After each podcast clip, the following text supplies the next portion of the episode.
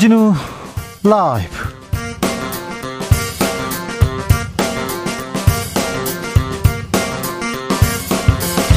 (2022년 11월 7일) 월요일입니다. 안녕하십니까. 주진우입니다 이재명 더불어민주당 대표가 이태원 참사에 대한 윤석열 대통령의 사과, 국민, 국무총리 사퇴 등 전면적 국정쇄신을 요구했습니다.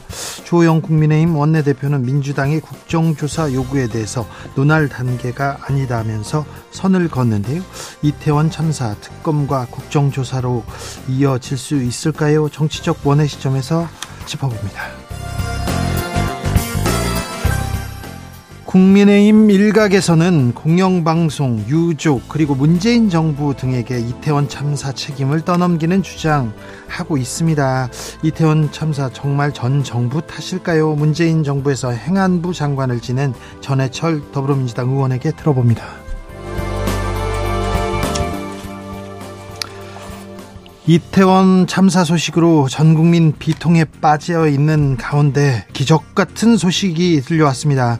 매몰 221시간 만에 지하 190m 아래에서 봉화군 아연광상 작업자 두 분 무사히 돌아오셨는데요. 9일 만에 생還하신 박정화 작업반장에게 당시 상황 자세히 들어보겠습니다. 나비처럼 날아 벌처럼 쏜다. 여기는 추진우 라이브입니다. 오늘도 자중차에 겸손하고 진정성 있게 여러분과 함께 하겠습니다. 희망이 없다고 생각한 순간 작은 불빛이 보여서 눈물이 났습니다. 매몰된 지 221시간 만에 기적적으로 구조된 봉화군 아연광산 광부 박정아 씨의 발언입니다. 잠시 후에 주진우 라이브에서 직접 만나보겠는데요. 음, 박정아 씨의 기적적인 생환이 큰 희망을 주었다는 분들 많습니다. 저도 그렇고요. 아, 요즘 내가 바라는 희망 뉴스 있습니까? 이런 소식 들었으면 이런 뉴스 들었으면 좋겠어요. 이렇게 생각하시는 분들 보내주십시오. 어, 매몰광산에서 생활하신 분들에게 응원 메시지도 감사하고요. 네, 음, 이태원 참사, 네. 유가족에게도 그리고 주변 사람들에게도 네 응원 메시지 함께 보내주시면 감사하겠습니다. 샵 9730 짧은 문자 50원 긴 문자는 100원이고요. 콩으로 보내시면 무료입니다. 그럼 주진우 라이브 시작하겠습니다.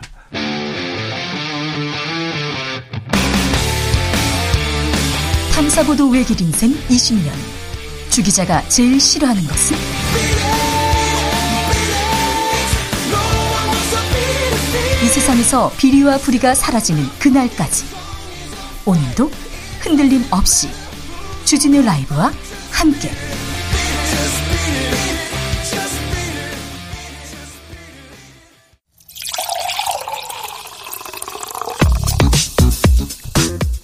진짜 중요한 뉴스만 쭉 뽑아냈습니다. 주스 정상근 기자 어서 오세요. 안녕하십니까? 사고가 계속 일어납니다. 어젯밤 무궁화호 열차가 탈선했습니다. 네, 어제 저녁 8시 50분쯤 서울 용산역에서 하행 방향으로 출발한 무궁화호 열차가 영등포역에 진입하던 중 탈선하는 사고가 벌어졌습니다. 아, 이 과정에서 객차 5량, 발전차 1량 등 총 6량이 선로에서 벗어났고요. 탑승 중이던 승객 275명 중 34명이 경상을 입었고 어, 승객 20명, 출동 경찰관 1명이 병원으로 이송됐습니다. 이 사고로 오늘 출근길까지 그야말로 대란이었다고요? 네, 영등포역의 무궁화호 탈선 사고 여파로 서울 지하철 1호선 경인선 급행열차 일부 구간이 운행이 중단이 됐습니다. 월요일 아침 출근길이었는데요. 어, 이로 인해 주요 역사에 시민들이 몰리면서 큰 혼잡이 빚어지기도 했습니다. 어, 경찰에 따르면 오늘 오전 8시쯤부터 9시까지 1호선 개봉역, 구로역, 신도림역 등에서 경찰과 소방에 총 12건의 신고가 들어왔다고 하고요. 어, 열차가 꽉 차서 숨을 못 쉬겠다라거나 혼잡이 너무 심해 통제가 필요해 보인다라는 내용 등이었다고 합니다.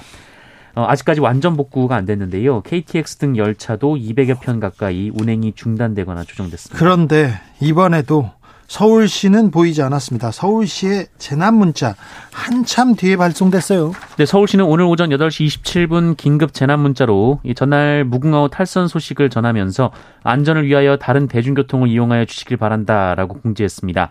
어, 상당수의 시민이 이미 출근했거나 출근 도중인 시각에 이 긴급 문자가 발송된 셈인데요. 그렇네요. 어, 서울 지하, 어, 지하 철 1호선을 운영하는 서울교통공사도 오늘 오전 9시 10분이 돼서야 SNS 계정으로 1호선 지연 운행 사실을 공지했습니다. 네. 어, 그런데 서울시가 어젯밤 9시 42분쯤에는 열차 탈선에 대한 조치가 완료돼서 1호선 상하선 운행이 재개됐다라는 내용의 문자를 보냈는데요. 어, 이를 본 시민들이 오히려 더 큰 혼란에 빠진 상황이 됐습니다. 그렇죠. 운행 재개됐습니다. 그러면 뭐 복구됐구나 이렇게 생각했을 텐데 이걸 보고 그냥 뭐 출퇴근 뭐 평상시와 달리 다름없이 출발했을 사람들 많이 좀 힘들었을 겁니다. 이태원에서도 그렇고 영등포에서도 그렇고 요즘 서울시는 어디에 있는지 무엇을 하는지 궁금합니다. 음, 지난 주말에는 코레일 직원이 열차에 치여 사망하는 사고도 발생했습니다. 네, 지난 토요일 밤 오봉역에서 차량 정리 작업을 하던 30대 코레일 직원이 열차에 깔려 숨지는 사고가 발생했습니다. 또 사고 장면을 바로 옆에서 목격한 20대 직원이 호흡곤란을 일으켜서 응급처치를 받기도 했습니다. 이 숨진 직원은 열차의 선로를 연결한 뒤 열차의 앞뒤 진행을 지시하는 수송원 업무를 맡았던 것으로 전해졌는데요. 이 선로 위에 서 있는 직원을 미처 보지 못하고 열차가 움직이는 바람에 사고가 났습니다. 네, 사고가 계속됩니다. 네. 각별히 조심하셔야 됩니다. 네. 각자의 안전은 먼저 자기가 챙겨야 될 것 같습니다. 누가 챙겨주는 네. 음. 챙겨주지 않는 것 같습니다. 음, 윤석열 대통령 이태원 참사에 관련해서 사과했습니까? 네, 윤석열 대통령은 오늘 용산 대통령실에서 열린 국가안전 시스템 점검 회의를 주재한 자리에서 이번 참사와 관련해 국민의 생명과 안전을 지켜야 하는 대통령으로서 비통하고 마음이 무겁다라고 했고요. 어, 유가족, 유가족과 아픔과 슬픔을 함께하고 있는 국민들께 미안하고 죄송한 마음이라고 말했습니다. 미안하고 죄송한 마음이라고 했습니다. 책임자에 대해서 뭐 책임을 묻겠다 이런 얘기도 했습니까? 네, 윤석열 대통령은 이번 참사 관련해서 철저한 진상 규명 후 책임 있는 사람에 대해서는 엄정히 책임을 묻겠다라고 밝혔는데요. 어, 현재 진행 중인 경찰의 감찰 조사 결과를 기준으로 삼겠다라는 입장이라고 언론은 해석하고 있습니다. 민주당에서는 대통령 대국민 사과하라 그리고 특검 하겠다 이렇게 얘기하고 있습니다. 네, 이재명 민주당 대표는 오늘 최고위원회 회의에 참석해서 이번 참사 후속 조치로 윤석열 대통령의 대국민 사과, 참사 책임자들의 파면, 국정조사 실시 및 특별검사제 논의를 주문했습니다. 어, 이재명 대표는 참사 피해자분들께 오로지 국가의 잘못으로 여러분의 잘못이 결코 아니란 말씀을 꼭 드리고 싶다라며 이 참사에 대해서는 원인을 규명하고 상응하는 책임을 져야 한다라고 강조했습니다.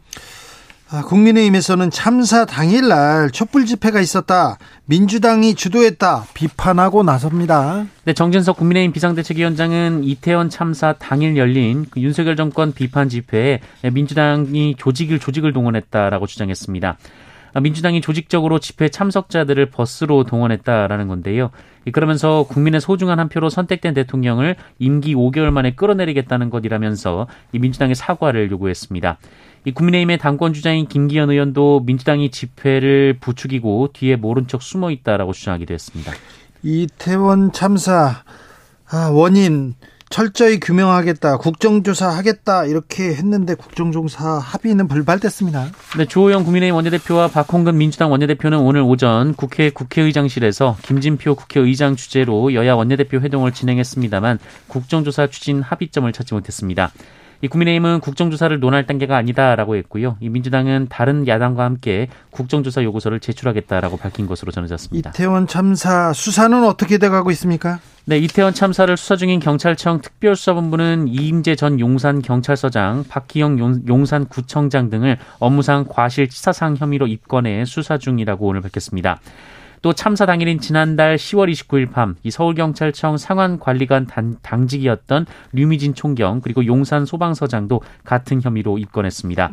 어, 그리고 용산서 정보과 과장은 그 참사 당일 인파 밀집에 따른 안전사고 우려를 경고한 내부 보고서를 참사 뒤 삭제한 혐의가 추가가 됐습니다. 네. 윤석열 대통령 교육부 장관으로 이주 장관 임명했습니다. 네, 윤석열 대통령은 오늘 이주호 사회부 총리 겸 교육부 장관을 임명했습니다. 앞서 윤석열 대통령은 지난 2일 이주호 후보자 인사청문 경과 보고서를 4일까지 재송부해달라라고 국회에 요청을 했지만 재송부는 불발이 됐는데요. 어, 이로써 국회 청문 보고서 채택 없이 임명된 고위직 인사는 14번째가 됐습니다. 네. 경북 봉화의 광산에 고립됐던 두 명의 광부가 무사 귀환했습니다. 네, 지난달 26일 경북 봉화군 아연 채굴 광산의 갱도 토사가 무너지며 지하 190m 지점에 고립된 두 명의 광부가 사고 발생 221시간 만인 지난주 금요일 밤 걸어서 광산 밖으로 나왔습니다. 이 두 사람이 발견된 지점은 사방에서 갱도들이 모이는 교차로로 구조가 가장 용이할 것 같은 지점으로 이동했다라고 합니다. 천막을 치고 모닥불을 피우면서 겨우겨우 생존을 유지했다고 하는데요. 잠시 후에 어, 봉화 광산 사고 생존자 박정아 씨 연결해서 자세한 이야기는 나눠보겠습니다. 우리 해군이 일본 관함식에 참석했습니다. 우길기에 경례를 했다고요.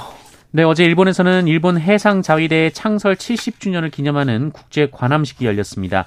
어, 여기에 우리 해군의 군수 지원함, 소양함이 참가했는데요. 어, 우리 해군이 일본의 관함식에 참가한 것은 지난 2015년 이후 7년 만인데 이 가판에 도열한 우리 해군 장병들이 기시다 총리를 향해 대함 경례를 했습니다. 어, 문제는 기시다 총리가 타고 있던 지휘함 이즈모함에 해상 자위대기인 우길기가 걸려 있었다라는 건데요. 어, 일본은 이 우길기를 걸고 세계 2차 대전을 일으켰고 그 전쟁 범죄의 최대 피해국이 바로 우리나라였습니다. 네. 어, 이 깃발에 대고 우리 해군 장병들이 경례를 한 셈이 됐는데요. 어떻게 이런 일이 있는지 참.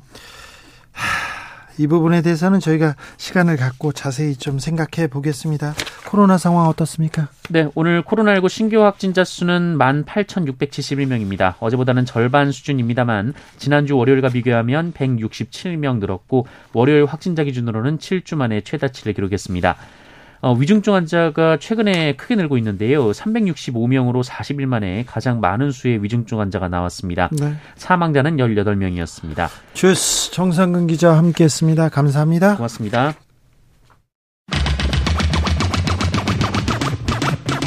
주진우 라이브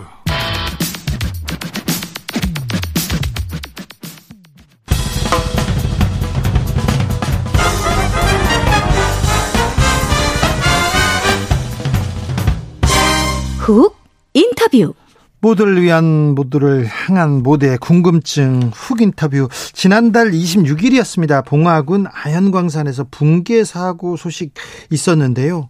아, 걱정했는데 그로부터 9일 만에 구조 소식 들려왔습니다. 지하 190m에서 기적적으로 생환한 박정화 작업반장님 전화로 연결돼 있습니다. 아, 안녕하세요. 네, 안녕하세요. 네. 네. 아이고 돌아오셔가지고 국민들한테 큰 희망을 주셨습니다. 감사합니다. 아 예, 뭐 여러분들의 덕분에 네 예, 이렇게 다시 뵙게 된 것 같습니다. 감사합니다. 네, 아이고, 네. 기도하는 사람들 많았어요. 저도 기도 많이 했습니다. 아무튼 무사히 돌아와 주셔서 참 감사한데 지금 건강은 어떠세요? 네, 많이 회복 중에 있고요. 예.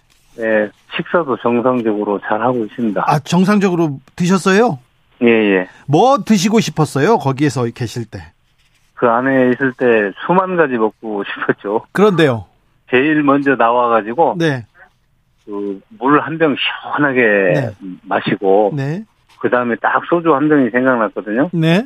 근데 119 국대원이 절대 안 된다고 하더라고요. 그래서. 그래서 아직까지 못 먹고 있어요. 소주 못 먹고 있어요? 언제부터 드실 수 있습니까? 네, 이제 몸 이제 완전 정상화 되면은 네, 네, 한 잔 하고 싶어요. 저 어머니 아버지 산소 앞에 가서. 네, 네, 그러셔야죠. 네, 그렇길 제가 또 네. 빌겠습니다. 아, 자, 그 근데 괜찮으세요? 다녀오셔 가지고 잠은 잘 주무십니까? 예, 뭐 비교적 잠은 잘 수밖에 없잖아요. 열흘 동안 거의 뭐 뜬 눈으로 뒤져다시피 그렇게 네. 해왔는데. 네. 예, 근데 이제 잠이 이제 푹 들었을 때 이제 자꾸 그 이상한 행동들이 나타나 봐요. 아, 그 안에서 그 힘들었던 것들 그런 것들이 네. 에, 옆에서 계속 이제 저희 아내가 이제 그 옆에 정실 옆에서 자고 있는데 네. 그 광경을 이제 지켜보고 있는 게 좀 힘든가 봐요. 아이고 저런. 네. 예. 아, 정신적으로 조금 그 그런 힘들었던 게 남아 있을 거예요. 빨리 좀 예. 거기에서 아, 좀 나았으면 쾌유하셨으면 좋겠습니다. 예. 당시 상황 좀 여쭤봐도 되겠습니까? 어, 사고가 이렇게 사고 당시 어떻게 기억하십니까? 어, 그때 이제 저희가 입갱을 해가지고 작업을 시작한 지 한, 한 시간 반 정도 지난 후에. 네. 갑자기 이제 막 붕괴 소리가 너무 요란하게 들려서. 네. 뭐 현장으로 이제 달려, 가깝게 접근은 못하고 멀리서 이렇게 보니까. 네. 한 2시간 정도 그 붕괴가 진행이 되더라고요. 예. 네.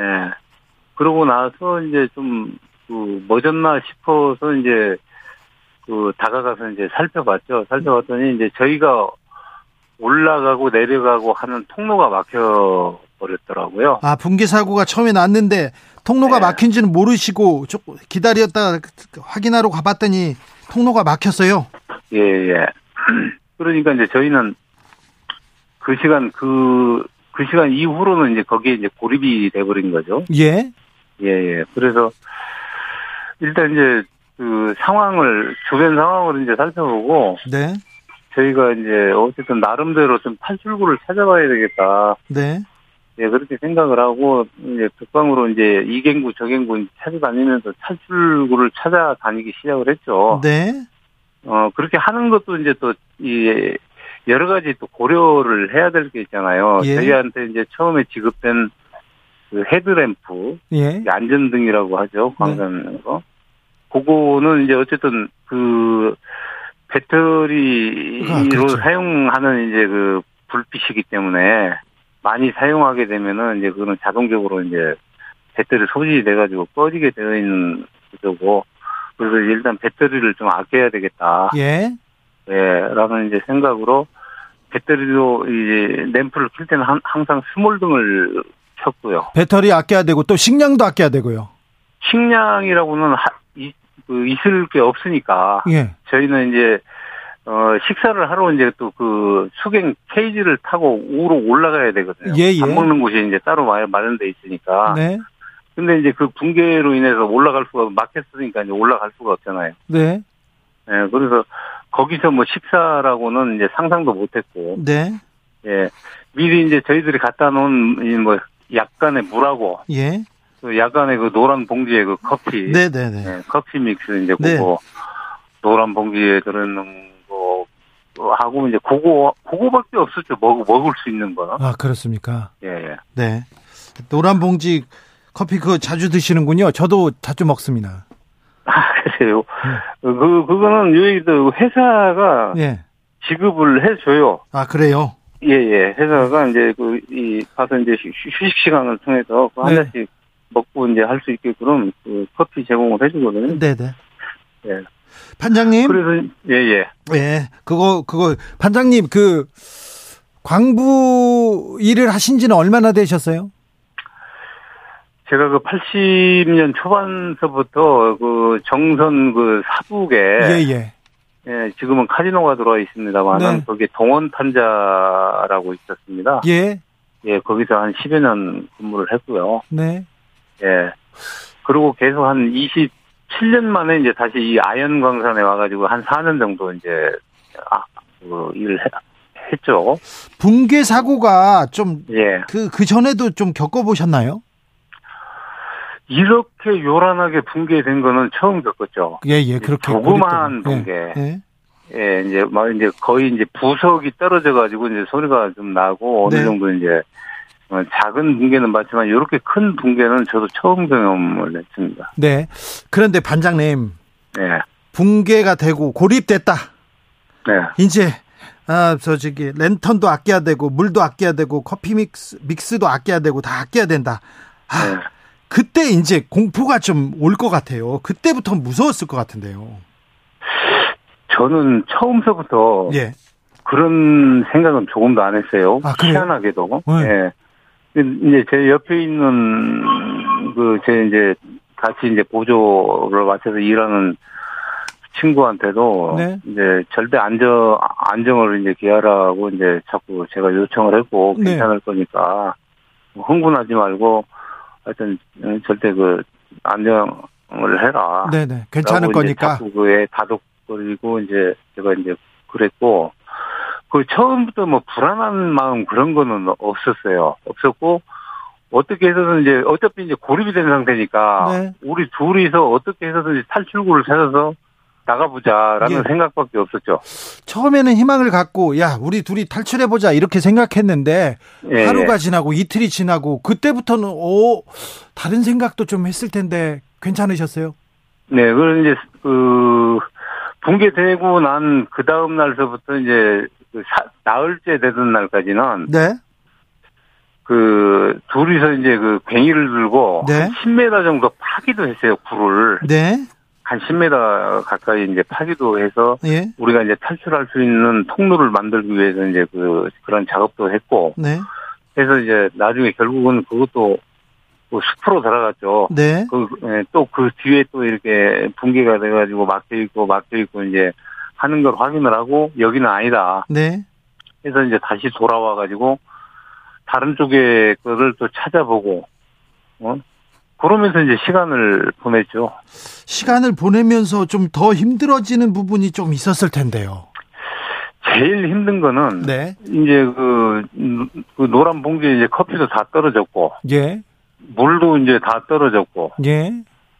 어 이제 먹을 건 이제 아무것도 없잖아요. 네. 그래서 이제 물은 이제 여행이 이제 이쪽 저쪽 이제 암석 틈에서 벌어져 가지고 새는 뚝뚝 떨어지는 그 물을 통에다 이제 받아가지고 네. 그냥 그 물을 마셨고요. 네. 이제 그 땔감 추위. 예. 예, 갱내는 이제 막 그 물이 많이 떨고 이제 습기가 많고 이제 하다 보니까 그 많이 가만히 있으면 굉장히 추워요. 가만히 예, 예. 앉아 있질 못해요. 예.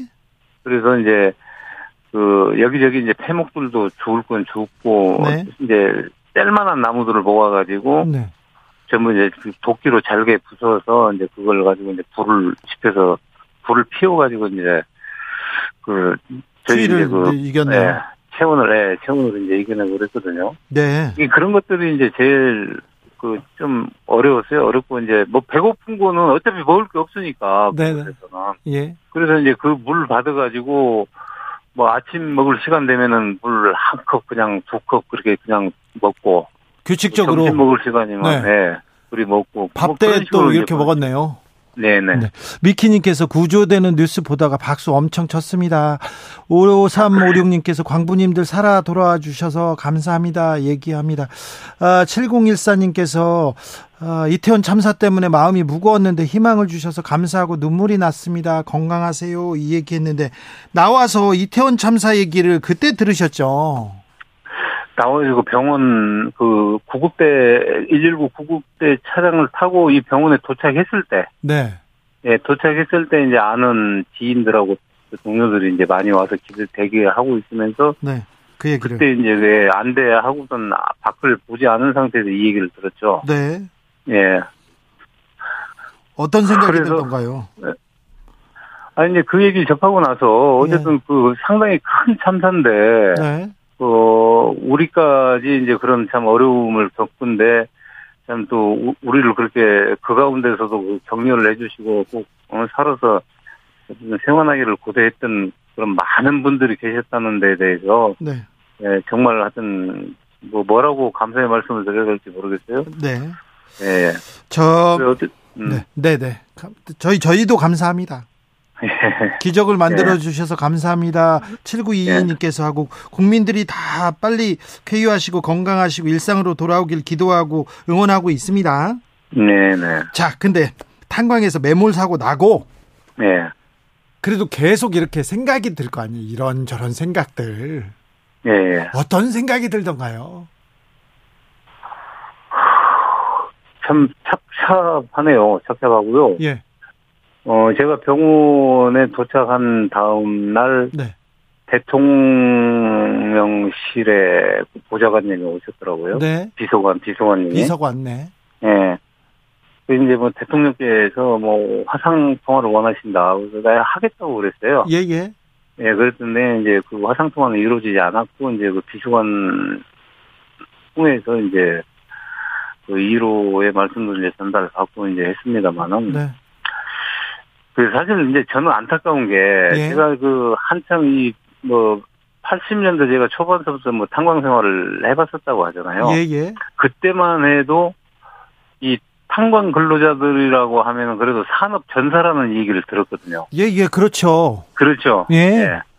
어쨌든 국내 유일의 에너지원을 어쨌든 그 채굴 하는 직접 당사자들이었기 때문에 네. 지금 현대 현재 그 사유가 이루어질 수 있도록 그 산업화의 발전에 그 이바지 해왔다는 그 사실들은 어느 누구도 사실 부인은 못할 그렇죠. 거예요. 그렇죠. 인정해야죠. 인정하고 예, 있고요. 예. 예. 근데 이제 그런 사람들이 그 사실 계속 이어져서 지금 광산들을 지금 하고 있거든요. 네네. 이게 광산은 세대 교체가 없어요, 지금. 예. 젊은 사람들이 이 광산 힘든 일 와가지고 기술을 배우려고 하겠어요. 뭐 이걸 하려고 하겠어요. 네네. 없잖아요. 예. 이게 전부 광산에 지금 존재하고 있는 분들은 거의 나이 60 이상 되신 나이 드신 분들이거든요. 네. 근데 이런 분들이 아직도 광산에 맥을 잇고 있고 아직도 그렇게 희생을 당하고 있단 말이죠. 네. 그래서 이제 그 저는 어 이번 일 같은 것도 그 대통령께 좀 보고를 해서 예. 꼭 이것만큼은 좀 약속을 지켜주십사. 어떤 약속이요? 게, 네. 어 지금 주어진 광산 운영을 하는데 필요한 예산도 있을 것이고 정책도 있을 것이다. 네. 그러면은 거기에 따르는 광산을 관리하는 뭐, 어? 뭐, 광산 보안 사무소도 있고, 광해 뭐 안전 관리 공단도 있고, 뭐 여러 가지 이제 이 정부 기관들이 있지 않느냐. 예, 예. 그러면 제가 봐서는 그 기관들이 주기적으로 그 광산에 대한 안전 점검도 실, 실태 조사도 하고, 뭐 그 직원들이 와서 그리 한단 말이죠. 네, 해야죠. 그러면은 이런 것들을 수막 그 겉핥기식으로 그렇게 하지 말고 실질적으로 갱내 들어오는 순간 거미줄식으로 얽혀져 있는 갱도들을 예. 그 안에서 광부가 투입이 돼서 일하는 곳과 장, 일하지 않는 장소들은 일하지 않는 곳은 안전하게 그게 보존이 돼가지고 그걸 통과해서 광부들이 작업을 해도 괜찮은지에 대한 여부를 네. 직접 들어오고 안전 실태를 점검하는 분들이 가서 확인을 하고 눈으로 직접 확인을 하고 두드려보고 만져보고 네. 해서 안전하다고 판단이 돼서 그 안에서 일을 하는 거는 어 아이고 뭐 아주 적절한 조치를 취하고 안전하게 일을 하고 있다. 예. 또 적절하지 못하고 이거는 보강을 해야 된다 하면은 가강하게 좀 그런 거 조치도 좀 취해주고 그렇죠. 오늘 같은 날 이런 일은 사전에 준비할 저 예방을 할 수가 있지 않았느냐라는 그런 아쉬움이 너무 커요. 알겠습니다. 광산은 뭐 개인 뭐 사업체니까 그렇게 하더라도 안전은 정부나 그리고 예, 예. 누가 관리를 좀 제대로 했으면 이런 사고 좀 막았을 텐데 이런 생각 하시는군요. 그렇죠. 네. 그래서 꼭 좀 내가 좀 이 얘기 좀 해달라고 하니까 뭐 하여튼 틀림없이 보고를 하겠습니다라고 이 얘기는 하고 가셨어요. 그분도. 아니 근데 영상 통화 한다고 하다가 왜 못 안 했대요? 그건 모르겠어요. 여기 뭐 관계상 뭐, 뭐 시설도 하는데 또 시간도 걸리고 또 뭐 장비 가져오고 뭐, 좀 뭐 하는데 뭐 병원 뭐 병실에 또 그런 거 뭐 하는 게 뭐 그렇게 어려운 건지 알겠어요. 뭐안 하더라고요. 네, 네. 꼭 전화 전화할게요. 저희가 방송에서 크게 외쳐가지고요. 예. 자 반장님. 예, 예. 이 문제는 좀 어렵습니다. 네. 네. 저기 탄광에 이렇게 매몰돼 가지고요. 네. 음, 외롭고 힘들 때 음. 누가 제일 먼저 보고 싶으셨어요? 에이, 제 아내가 제일 보고 싶어요. 아 그렇습니까? 이거 모범답 네. 모범답안 아닌가요? 아, 그러셨어요. 부인이 제일 먼저 보고 싶었습니까? 예, 제가 제 아내한테 너무 잘못한 게 많아가지고. 아 그래요? 네. 예. 이제 잘하셔야 여기서- 되겠네. 앞으로는 잘하고 살아야겠. 네네네.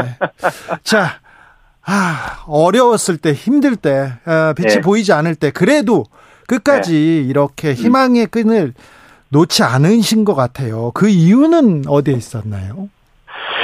글쎄요, 뭐 좀 자신감이라고 그랬을까요? 이제 뭐 여기 와서 이 정도는 네. 또 절대 밖에서 이제 부조를 하고 있을 것이다라는 이제 그 동료들을 생각을 할 때 네네. 저도 같은 마음으로 그런 어려움을 당했을 때 저도 그렇게 해왔기 때문에 네.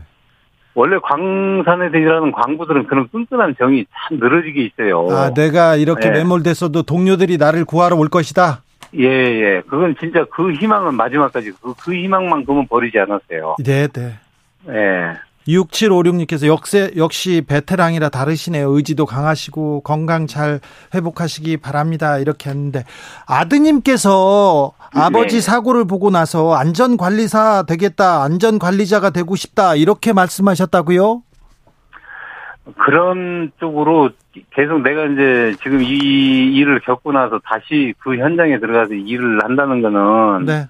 뭐 가족들도 반대를 할 거고 네. 저도 자신감이 떨어지고 네. 그래서 어 지금 남아서 일을 하고 있는 그, 그 동료들 광부들의 안전을 위해서 조금이라도 제가 할 수 있는 일이 있다면은 그 안전을 위해서 조금이라도 할 수 있는 일들을 좀 해보고 싶다 그런 얘기입니다. 네, 알겠습니다. 아, 용기가 필요한 시기입니다. 위로가 필요한 시기인데 많은 분들한테 용기와 희망을 주셨습니다. 네. 아, 끝으로 국민들한테 한마디, 한마디 남기신다면? 예, 요즘 너무 많이 힘들죠. 예. 뭐참 코로나 좀 어느 정도 뭐 진정되나 싶으니까 다시 또 그렇고 여기 이제 크고 작은 일들이 너무 많이 일어나고 참 힘들고 그런데 네. 좀 아무리 어려워도 그 어려움을 극복을 해서 하고 나서 얻어지는 그 성취감은 네. 오늘 지금 이 자리에 있는 저의 마음 같을 거예요. 예. 예, 예 조금만 좀 힘드시더라도 힘드시더라도 네. 서로 참고 예, 조금만 이 극복을 해 나간다면은 어, 더 어, 없는 그 기쁨이 앞에 있을 거다라는 그런 생각을 가지고 살아가시면 네. 조금 더 보탬이 되지까 하는 음, 그런 생각을 하게 됩니다. 알겠습니다. 강미영님께서 사람들은 희망으로 살아갑니다. 이렇게 얘기합니다. 살아주셔서 네. 감사합니다. 이 얘기도 하고요. 어, 부인분한테 잘하시겠다고 했어요. 네네네. 네, 또 어떻게 뭐, 뭐 하시면서 이제 퇴원하시면 뭐 하고 싶으세요?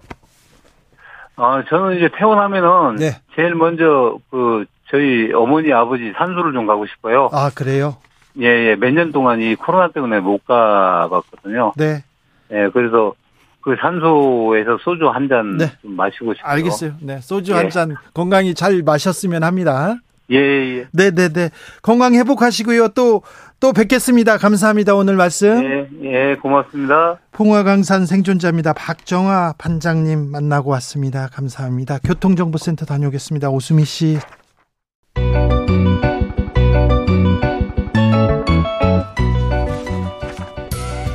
한층 날카롭다, 한결 정확하다, 한편 세심하다, 밖에서 보는 내밀한 분석, 정치적 원의 시점. 오늘의 정치권 상황 원내에서 더 정확하게 분석해 보겠습니다. 이연주 전 국민의힘 의원 어서 오세요. 네, 이연주입니다. 최민희 전 더불어민주당 의원 어서 오세요. 예, 불굴의 희망 최민희입니다. 네. 이현주 의원님도 힘을 좀 내주세요. 이제. 네. 아, 네. 자, 약간, 어? 나도 약간 트라우마가 생겼나? 그럴 수도 있어요. 네, 전 국민이 그러게요. 너무 충격을 네, 받았어요. 너무 기분이 안 좋아요. 네, 그러니까 네, 빨리 이 우울의 터널에서 벗어나야 되는데 그러기 위해서는 누가 뭘 어떻게 잘못했고 과연 구할 수 없는지 이게 진상 규명이 좀 필요한 것 같습니다. 아, 경찰청에서는 특별수사본부를 꾸려가지고 수사 중입니다. 이임재 용산 경찰서장, 박희영 용산구청장 그리고 용산 소방서장 등 입건해가지고 수사 중이라고 합니다. 어떻게 보고 계십니까? 뭐 이분들은 이제 직접적으로 책임이 있는 분들이시잖아요. 네. 예, 보고를 제대로 안 했다든가 아니면 뭐 어 이제 그 주의무를 다 하지 않았다 이런 게 좀 구체적으로 입증되는 분들이니까 저는 당연히 이 정도는 입건을 해야 마땅하고요. 근데 이제 수, 어 형사 책임을 떠나서 어, 이제 사실은 지금 얘기가 되는 것들은 거의 형사 책임이지 않습니까? 예, 예. 예. 수사에 너무 또 이렇게 집중돼 있는 듯한 느낌도 있어요. 네. 그래서 사실은 이런 일이 일어났을 때는 저는 수사기관은 수사에 대한 수사를 열심히 하지만 어, 더 중요한 것은 어, 재발이 방지되기 위해서는 어떤 구조적 문제, 어, 그리고, 어, 어떤 정치적 책임과 어떤 그 국가의 존재 이유, 지자체의 존재 이유, 이런 것들을 함께 토론하는 게 훨씬 더 중요하다고 생각합니다. 지금 우리 사회가 뭐 하고 있는지 모르겠습니다. 답답하고 이게 뭐지 뭔가 찜찜하기도 하고 네. 그래서 왜 그런가 생각해 보니 예를 들면 사과를 제대로 하는 사람도 없고 이렇게 큰 일이 생겼는데 자진해서 사표 내는 사람도 하나 없는 거예요. 책임을 질 만한 자리에 있는 사람들이 누구도 책임지려고 하지도 않습니다. 네, 이럴 때 아, 이건 진짜 내가 잘못했다. 진정성 있게 사과도 안 하고 책임지는 사람도 없고, 그리고 뭐, 예를 들면, 무슨 뭐 서울 경찰청의 119 상황 상황실장이 어떻다 뭐 이런 식으로 112 상황실장 얘기를 하니까 네. 야, 진짜 국가가 이게 뭔가. 음. 그리고 그 156명이 희생될 때 참사에서 그때 국가가 없었던 거잖아요. 네. 그런데 왜 이렇게 다들 당당하죠? 오늘 특히 행안위에 제가 이상민 장관 답변하는 거 보면서 청와대에 사퇴 의사를 밝혔냐 그랬더니 제가 보기에는 사퇴 안 하겠다는 뜻을 밝히는 걸로 들리더라고요. 사의 표명한 적 없다고 얘기했죠. 네, 사의 표명한 적 없고 내가 지금 이 자리에서 주어진 위치에서 예, 최선을, 최선을 다하겠다. 다하겠다. 안 그만두겠다는 뜻이잖아요. 네. 그러면 이상민 장관을 임명한 대통령은 이상민 장관을 파면할 건지 아닌지 묻고 싶습니다. 진짜 바라보기가 너무 답답하고 찝찝해요, 지금. 저는 뭐 그 이상민 장관에 대해서 진짜 말도 하기 싫은 말도 하기 싫은 상황인데 이분은 이미 여론에서 어 저는 결정을 이미 했다 국민들이 국민들한테서 네, 이미 이미, 네. 이미 국민들이 네. 뭐 일부는 이제 사퇴, 자진 사퇴, 일부는 뭐 경질 이런 네. 거지만 어쨌든 더 이상 맡길 수 없다. 어, 이거는 이미 많은 사람들이 어, 결론 내렸다고 생각합니다. 그래서 이제 뭐 시기죠. 예를 들어서 이 사태를 좀 수습하고 내가 거취를 정리하겠다. 이 정도는 최소한 나와야 되거든요. 그렇죠. 예, 과거에 아마 이주영 장관 세월호 때 네. 그분은 그런 장관이었습니다. 네, 그런 태도를 갖고 네. 어, 또 임하셨어요. 네, 네. 사실 지금 생각해 보면 어, 그분 참 훌륭한 분이었다. 책임지는 모습 보였죠. 네네. 그래서 이게 재난 어쨌든 행안부가요. 재난 관리의 주무부처잖아요. 네. 뭐 거기에 수장이에요. 네. 그러면 구체적인 잘못이 하나도 없어도 네. 하나도 없어도 이런 참사가 일어났으면 본인이 책임을 져야 되는 거예요. 예. 그래야 그것이 오히려 인명권자에 대한 충성이기도 한 거고요. 네. 근데 이런 태도를 계속 보이면 저는 아, 이게 국민들이 지금 계속 지켜보고 있거든요. 그렇죠. 아, 이 정부가 어, 어떻게 하고 있는가. 근데 이분으로 인해서 지난번에 말실수 등등도 있었지만 그걸 떠나서 이분의 처신 너무나 어, 부적절하다. 네. 그리고 더더군다나 실제로 이렇게 보면 어 그냥 전혀 어 법적 책임이 없는데 그냥 정, 오로지 그냥 어, 어떤 중부처의 장으로서 책임을 져야 되는데 이것뿐만이 아니라 제가 볼 때는 뭐 법적인 건 잘 모르겠지만 어쨌든 정치적 책임 가볍지 않다라고 그렇죠. 보여요. 예. 네. 그리고 이번에 좀 이상한 게 저부터가 왜왜 어, 왜 이렇게 찝찝하고 왜 내가 막 매일매일 눈물이 날 것 같다가 눈물이 안 나는 거예요. 답답하죠. 예, 답답하고 그래서 왜 그런가 생각했더니 어, 왜 저 정부 합동 분향소에는 영정이 하나도 없지? 네. 예, 왜 저기에 위패가 없지? 그리고 희생자 명단이 없으니까 누구를 향하여 내가 깊은 애도를 해야 하며 그러니까 모든 게 불분명한 거예요. 막 안개 속에서 애도하라 하라 하는데 진짜 음. 슬픈데 그렇다고 확 애도를 하고 있지 않은 이런 이상한 상황. 예. 네. 그래서 저는 그 희생자 명단 유족이 동의하는 하에 명단도 좀 알았으면 좋겠고 네. 그리고 저는 아는 분이 돌아가셨어요 거기서 그러니까 오직 음. 한명 딱 그 이름만 저를 쫓아다니는 거예요. 아이고. 얼굴도 아니까 예. 지금 이 순간에도 그 얼굴이 떠오르거든요. 그래서 사실은 깊은 애도를 하려면 알아야 애도를 하잖아요. 그냥 무조건 슬프다고 하면 네. 내가 뭘 슬퍼하지 이렇게 되잖아요. 어떻게 목숨을 어떻게 이런 일이 이런 걸 네. 알아야 또 가슴에 묻기라도 하고 그렇죠. 하늘로 올려보내죠. 음. K837님께서 국민 분노를 잠재우고자 급하게 꼬리 자르기 말고 근원적인 책임 소재를 가리고 대책을 마련했으면 좋겠습니다. 더 이상 소중한 우리 미래를 잃지 않았으면 합니다. 어, 그런데요. 아무튼 경찰청에서 수사를 하고 있는데 용산서장, 용산구청장, 용, 용산 소방서장 여기 용산에서 이렇게 정리가 되나 그리고요 토끼 머리띠 남자는 무혐의 이제 뭐 이 사람은 뭐 혐의 없다 이렇게 얘기했는데 특수본에서 토끼 머리띠 여자를 찾는다고 합니다 그리고 또 무슨 각시탈 남자를 음. 찾는다고 하는데 진실을 찾아야지 왜 토끼 머리만 계속 찾고 있는지 이거는 정말 이 문제가 심각해요. 이렇게 자꾸 희생양 찾기에 지금 어 빠져 있어요. 맞아요. 네. 근데 이 지금 사, 그 당시의 사태를 보면요. 이게 막 앞뒤로 사람들이 엉켜가지고 어디가 앞이고 어디가 뒤인지조차 잘 모르는 상황이었거든요. 네? 그리고 다들, 어, 이것도 어떤 하나의 어떤 이 이, 행, 이 축제의 어떤 하나의 뭐 그 이벤트인가 뭐 이렇게 생각할 정도로 사람들이 들떠 있었고요. 네. 이런 상황에서 사실 그 사람들이 무슨 고의를 가지고 밀었다. 만약 설사 미, 뭐 그런 어떤 사고들이 일어났을 때 그러면 도미노로 이렇게 우르르르 넘어지는데 네. 뒤에서 밀려가지고 그렇죠. 앞 사람은 밀었단 말이에요. 네. 그러면 그런 사람을 만약에 톡 집어내서 너 네. 밀었잖아. 네. 이렇게 하면 그 사람 그 사람이 책임지는 건가요?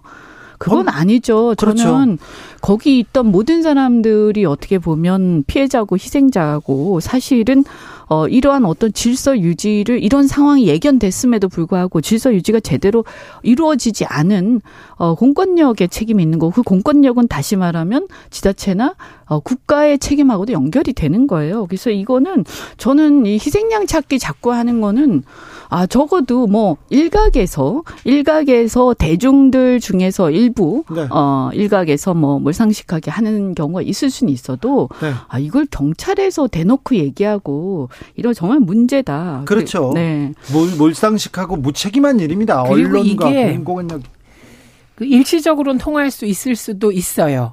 왜냐하면 아 이게 참사가 아니야. 그냥 사고야. 이게 희생자가 아니야. 그냥 사망자야라고 했을 때 어? 이러면서 사람 음, 국민들이 잠깐은 그런가? 긴가민가 하지만 156명이 참사로 희생된 겁니다. 그 사실은 없어지지 않아요. 네. 덮으려 해도 덮이지 않아요. 네. 그리고 그 유족들이 모일 수 있도록 정부가 오히려 도와줘야 이게 빨리 끝납니다. 오히려 거꾸로 해요. 그러니까 이게 유족들이 어, 사실은 음, 희생된 분들이 여기저기 흩어져서 음. 안치됐잖아요. 네. 그러다 보니 유족들이 흩어져 있고 애초에 모일 때도 개별적으로 오신 분들이잖아요. 네. 그러니까 유족들이 모이는데 시간이 걸려요. 그런데 제 가슴이 이렇게 답답한데 유족들 가슴은 얼마나 답답하겠습니까? 예. 그 답답함의 정도가 저희하고는 비교가 안 될 거 아닙니까? 그러니까 오히려 정부가 유족들이 모일 수 있게 도와주고 어 진상 규명하는데 유족들을 참여시켜야 이게 빨리 끝납니다. 오히려 정부가 이렇게 막으려고 하면 네. 저는 더 길게 갈 것이다. 애도 기간이 끝났습니다. 이제 이 상황이 이 상황이 어떻게 벌어졌는지 이제 알, 알아야 되겠고요. 그리고 이제 이 상황을 수습해야 될 텐데 어떻게 해야 됩니까? 지금 어찌해야 됩니까? 국정조사 뭐 민주당에서는 국정조사하자 그런데 어, 국민의힘에서 안 한다고 하고요. 지금 때가 아니다고 하고 민주당에서 특검하자 그러니까 또, 또 정부에서는 특검은 또 사실관계를 밝히는데 또 장애가 될 수 있다 이렇게 얘기하는데. 아니, 지금 국민의힘이 국정조사 안 받겠다고 할 면목이 있습니까? 전 정말 이해가 안 가요. 음, 이럴 때 집권 여당의 자세는 뭐든지 다 받겠다. 음. 이렇게 나와야 되는 겁니다. 그러게요. 근데 왜 그런, 그래서 제가 계속 의심하는 게, 음. 어, 정말 이 참사를 덮고 싶은 거구나. 음. 진상 규명할 생각이 없는 거구나. 이렇게 생각할 수밖에 그러니까 없는 거죠. 이제 제가 볼 때는 자꾸 이렇게 무슨 피해의식 같은 게 있는가, 네. 여당에서. 네. 이런 좀 걱정이 돼요. 네. 근데 그렇게 생각할 필요 없고, 사실 제대로 대응을 하고 제대로 규명을 하고 얼마나 진정성을 보여주는가에 따라서 국민들이 지금 계속 지금 어 보고 있는 거거든요. 그렇죠. 지켜보고 있는 네. 거거든요. 네. 그래서 그 그리고 또 얻어 맞을 건 얻어 맞아야 돼요. 잘못한 거는 잘못했다는 비난을 달게 받고 또 처벌 당할 사람은 처벌 당해야죠. 그걸 네. 어떻게 피해 갑니까? 지금 이런 사안은 절대 피해 갈 수가 없고요. 지금까지 보면 이렇게 대참사가 일어났는데 사실 국정조사를 어, 안 한 경우는 없었던 것 같아요. 예, 예. 네, 그래서 어, 국정조사 문제는 저는 이제 어쨌든 우리 협치 대상 야당에서 요구를 하기도 하지만 네. 국회가 국정조사를 통해서 아까 제가 말씀드린 것처럼 수사를 통해서 밝힐 사안들이 있고요. 예. 수사가 아니라 구조적인 문제. 예를 들어서 왜 이렇게 지휘 체계에서 보면 밑에 있는 경찰들이 한번 보고를 하고 이게 묵살됐다고 해서 그냥 그냥 지나가느냐? 왜 우리는 어떤 의인이 없느냐? 이런 어떤 사회 구조적 문제.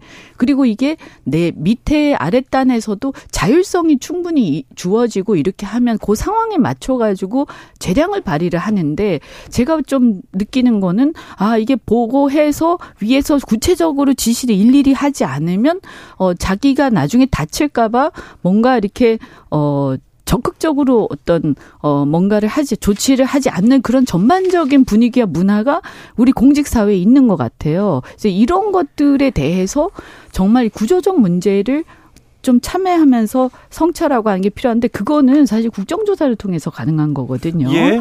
그래서 어 저는 뭐 국정조사는 사실 야당에서 요구를 하기도 하지만 이런 상황에서 안 받을 수 있겠냐 네. 싶고요. 다만 이제 그 특검 같은 경우는 어 수사를 하는 데 있어서 어 이제 미진하면 어 이제 지켜보다가 미진하면 특검을 요구할 수도 있지 않을까. 어 특검을 할 수 있지 않을까. 어 처음부터 아마 특검 하는 거에 대해서는 여러 가지 우려 사항이 있는 것 같으니까 그 부분은 어 조금 어 고려할 필요가 있다 이런 생각이 들어요. 7311님께서 국가애도 기간을 정해 놓고 영정 사진도 위패도 이름도 없다. 개인정보라서 동의가 있어야 한다고요? 유족에게 물어는 봤을까요? 살다 살다 이렇게 황당한 경우도 없습니다. 지난 그 주말에 네, 그 아까 지금 말씀하신 거 저도 좀 말씀드리고 싶은 게 네? 지난주에 제가 이제 이 애도하기 추모하기 위해서 그 분향소 합동 분향소를 갔어요. 근데 합동 분향소에 갔는데 이름과 위패와 사진 아무것도 없으니까 뭐 그냥 이렇게 사실 약간 뭔가 멍멍하면서 이게 뭔가 이런 느낌이 확 들더라고요. 근데 그 분향소에 사람들도 그렇게 생각보다 많지 않았어요. 네. 그래서 어 왜 이렇지 하고는 그래 이제 제가 같이 간 사람들하고 이태원 추모 공간을 갔어요. 그 현장에 네, 네. 거기에 다 와 계신 거예요. 그래서 왜 거기에 다 와 보니까 거기에 친구들이 자기 희생 저기 이 사망한 그 친구 사진도 걸어놓고 거기에 많은 그 동료와 사랑하는 사람들이 그 친구가 어, 살았을 때 어땠고 그 친구한테 하고 싶은 손편지들 다 있고 그래서 거기를 보니까 비로소 실감이 확 나면서 아 이 사람 한 명 한명 150 156명의 인생 하나하나가 얼마나 소중한 건지 알겠더라고요. 네. 이게요, 갑자기 왈칵 눈물이 나는 거예요. 거기서 보니까. 그래서 저는 애도를 할 때는 확실히 애도를 해야 된다. 네. 그리고 그 유가족들이 볼 때, 어, 저는 좀, 어, 기분 나쁠 것 같아요. 그 이름과 사진이 없고, 이렇게 자꾸 뭔가. 좀 어, 덮으려고 한다. 뭔, 그러니까 그게 뭔지 모르겠는데, 하여튼 그렇게 하면 서운할 것 같아요, 굉장히. 아니, 제가, 그러니까 그런 어떤 생각이 되냐면, 지금 말씀하신 게 맞아요. 우리가 어, 장례식장에 갔을 때 사진이 걸려 있잖아요. 그 사진을 보고 위패를 보면서 공감하는 거잖아요. 몰입하고, 예. 그리고 고인을 생각하는 건데, 아무, 그럼 도대체 나는 지금 누, 뭐를, 뭐를 애도하고, 뭐를 조문하나, 이런 생각이 든다니까요. 그 정부합동 분향소가. 네. 그래서 그게 거꾸로 누군가 국민들이 진짜 애도하고, 진짜 슬퍼하고, 이러지 못하게 막고 싶은 건가? 이런 생각을 하지 않을 수 없고 깊은 애도가 곧 깊, 이게 제대로 된 진상 규명과 맞닿아 있는 거거든요. 네. 그래서 애도와 진상 규명은 하나예요, 사실은. 그러니까 아마 이제 합동 분향소 가셨다가 나오신 분들은 이제 국악고서 한 송이 주긴 하지만 바치긴 하지만 뭔가 이게 뭔가 이렇게 이 찝찝한 뭔가 네. 그이 풀리지 않는 같은 어, 그런 느낌이 계속 있을 겁니다 아마. 아 근데 너무 밝혀야 될 부분이 많아요. 어, 참사 참사 당일날 10시 12분께 숨을 못 쉬겠다는 내용의 신고 전화가 왔습니다. 그런데 숨을 못 쉬겠다는 부분 일반적인 문자화돼서 어, 그냥 평상시 대화처럼 녹취에 생기가 있었다. 녹취에 생기가 있었대요. 녹취에 생기가 있어서 대응을 안 했다는데 이걸 말이 됩니까? 어, 그러니까 다들 그날 어 그 경찰과 안전 관리 해야 될 분들이 온통 관심이 마약 단속에만 가 있었을 것 같아요. 왜냐하면 오늘 그 경찰 쪽에서 인정을 했습니다. 마약 단속이 주였다 이렇게 그러다 보니 왜 상명 하복의 조직에서는 그 뭐가 정해지면 글로 가는 거잖아요. 그러니까 저는 이번 참사를 그 진상 규명하는 과정에선 꼭 두 개로 나누어서 해야 된다. 대비와 대응으로 나눠야 된다고 생각합니다. 사전 대비 부분을 집중봐야만 네. 비밀이 풀린다고 생각해요. 대비하지 않았다. 음. 왜 탐사가 일어났는데도 대응하지도 않았을까요? 아니 그러니까 이, 이, 이 문제를 갖다가 이게 그 전반적으로 저는 이렇게 뭔가 어수선하다. 네. 어수선하다. 이게 지금 수습도 못하고 사과도 못하고 있어요. 뭐가 이렇게 우왕좌왕하는 그러니까 그 사고 났을 때부터 네. 또는 사고 나기 전부터 우왕좌왕 이게 왜 그러냐? 제가 볼 때는요. 네. 어이 공직자들 이현주 의원이었습니다. 네. 최민희 의원이었습니다. 고맙습니다.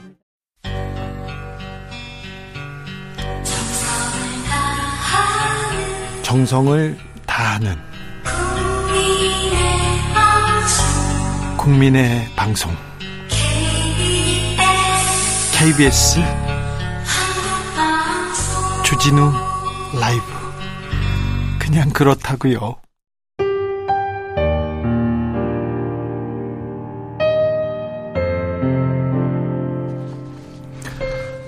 슬픔 속 작은 기도 이혜인. 향을 피워도 눈물뿐 꽃을 바쳐도 눈물뿐 우린 이제 어찌해야 하나요?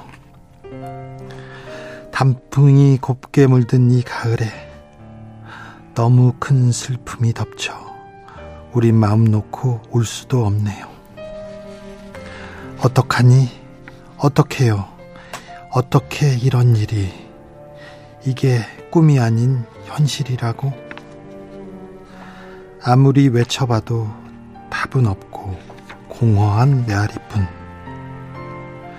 숨을 못 쉬는 순간에 그 무게가 얼마나 힘들고 답답하고 두려웠을지.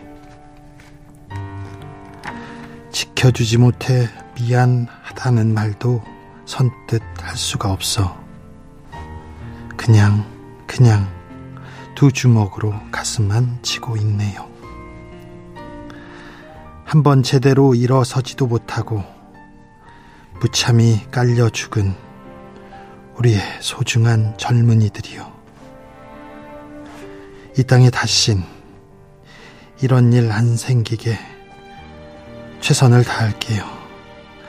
그대들 못다 이룬 꿈들을 조금씩 사랑으로 희망으로 싹 틔우고 꽃 피워서 그대들의 희생이 되지 않게 할게요. 멈추지 않는 눈물과 슬픔의 심연 속에 사랑을 고백합니다. 잊지 않을게요. 기도할게요. 우리의 하얀 슬픔을 상복으로 입고서 안녕, 안녕이라고.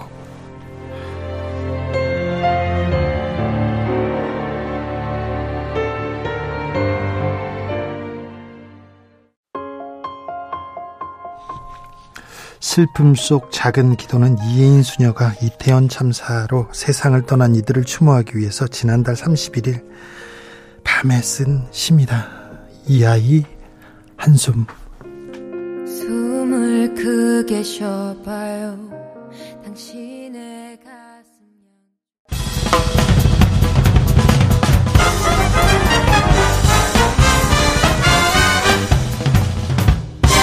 훅 인터뷰.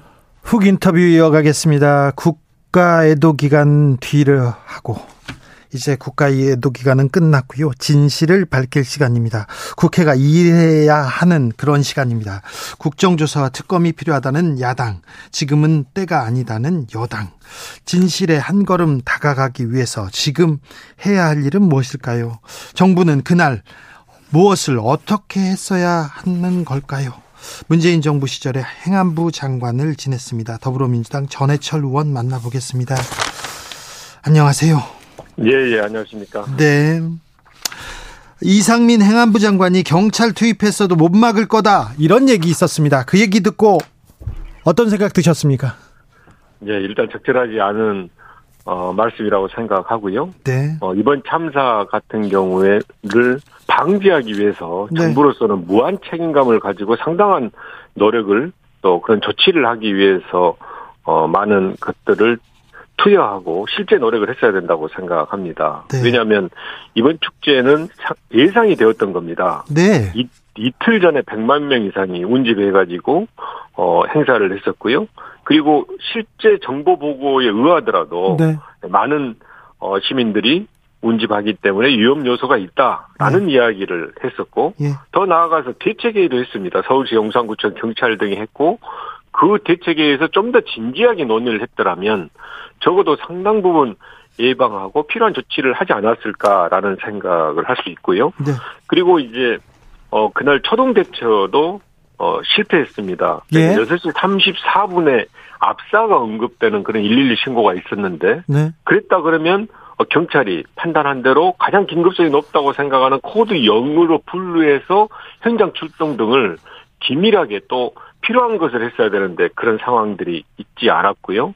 어, 나아가서 10시 15분에는 소방 대응 1단계가 나왔습니다. 그러니까 소방 인력이 투입돼서 현장에서 여러 가지 구호 조치를 하는데 그 과정에서도 컨트롤 타워를 역할을 해야 될 경찰의 지휘부 또 행안부 대통령실 등이 적절한 구호 조치 또 필요한 조치를 하나서 하지 않아서 이와 같은 대형 참사가 발생했다고 생각합니다. 네. 다시 말씀드리면 어, 정부가 좀 더 책임감을 가지고 또 지자체가 어, 또 경찰 등이 했다면 어, 저는 어, 이번에 이렇게 큰 참사를 우리가 막을 수 있는 그런 것이 있지 않을까라는 생각을 합니다.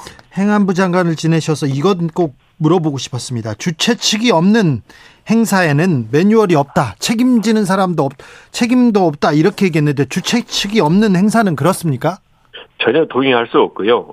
이제 그런 말씀은 지방자치단체가 주최하는 경우는 매뉴얼에 따라서 하니까 그런 경우에 매뉴얼이 없다라는 이제 이야기를 어, 하고 있는 것 같은데요. 네. 그러한 경우에도 그러니까 주최 측이 지방자치단체로 명시되어 있지 않다 하더라도 매뉴얼이 있습니다. 예를 네. 들면 경찰에서 하고 있는 다중운집 행사 안전관리 매뉴얼이 있고요. 네. 그 매뉴얼에 따르면 이와 같이 다중이 운집하는 경우에 해야 될 여러 가지 의무라든지 또 경찰이 어떤 수준에서 해야 될 등등의 내용이 나와 있습니다. 네. 그러니까 매뉴얼이 없다라는 말은 맞지 않고요. 좀 더 다른 면으로 따져보면 현재 재난안전법에 보면 국가와 지자체는 이런 재난 이나 사고로부터 국민의 생명과 체 재산을 보호할 책무를 진다라고 되어 있고 네. 거기에 기해서 경찰관 직무집행법에도 이러한 중대한 어 사고 우려가 있는 경우 해야 될 그런 규정들이 있습니다. 결국은 이게 딱 떨어지는 그러니까 지자체에 딱 적용되는 매뉴얼이 없으니까 매뉴얼대로 할 필요가 없다라고 이야기하는 것은 저는 전혀 맞지 않고 네. 어 제가 말씀드린 대로 경찰의 그런 안전관리 매뉴얼 또 재난안전법 등등의 어, 취지를 봤을 때는 어, 정부와 지자체 또 관련 기관에서 충분한 주의 의무로 어, 조치를 했었어야 된다. 그리고 그 근거는 분명히 있다라고 말씀을 드리겠습니다. 의원님, 이번 네. 참사의 컨트롤 타워는 어디였어야 합니까?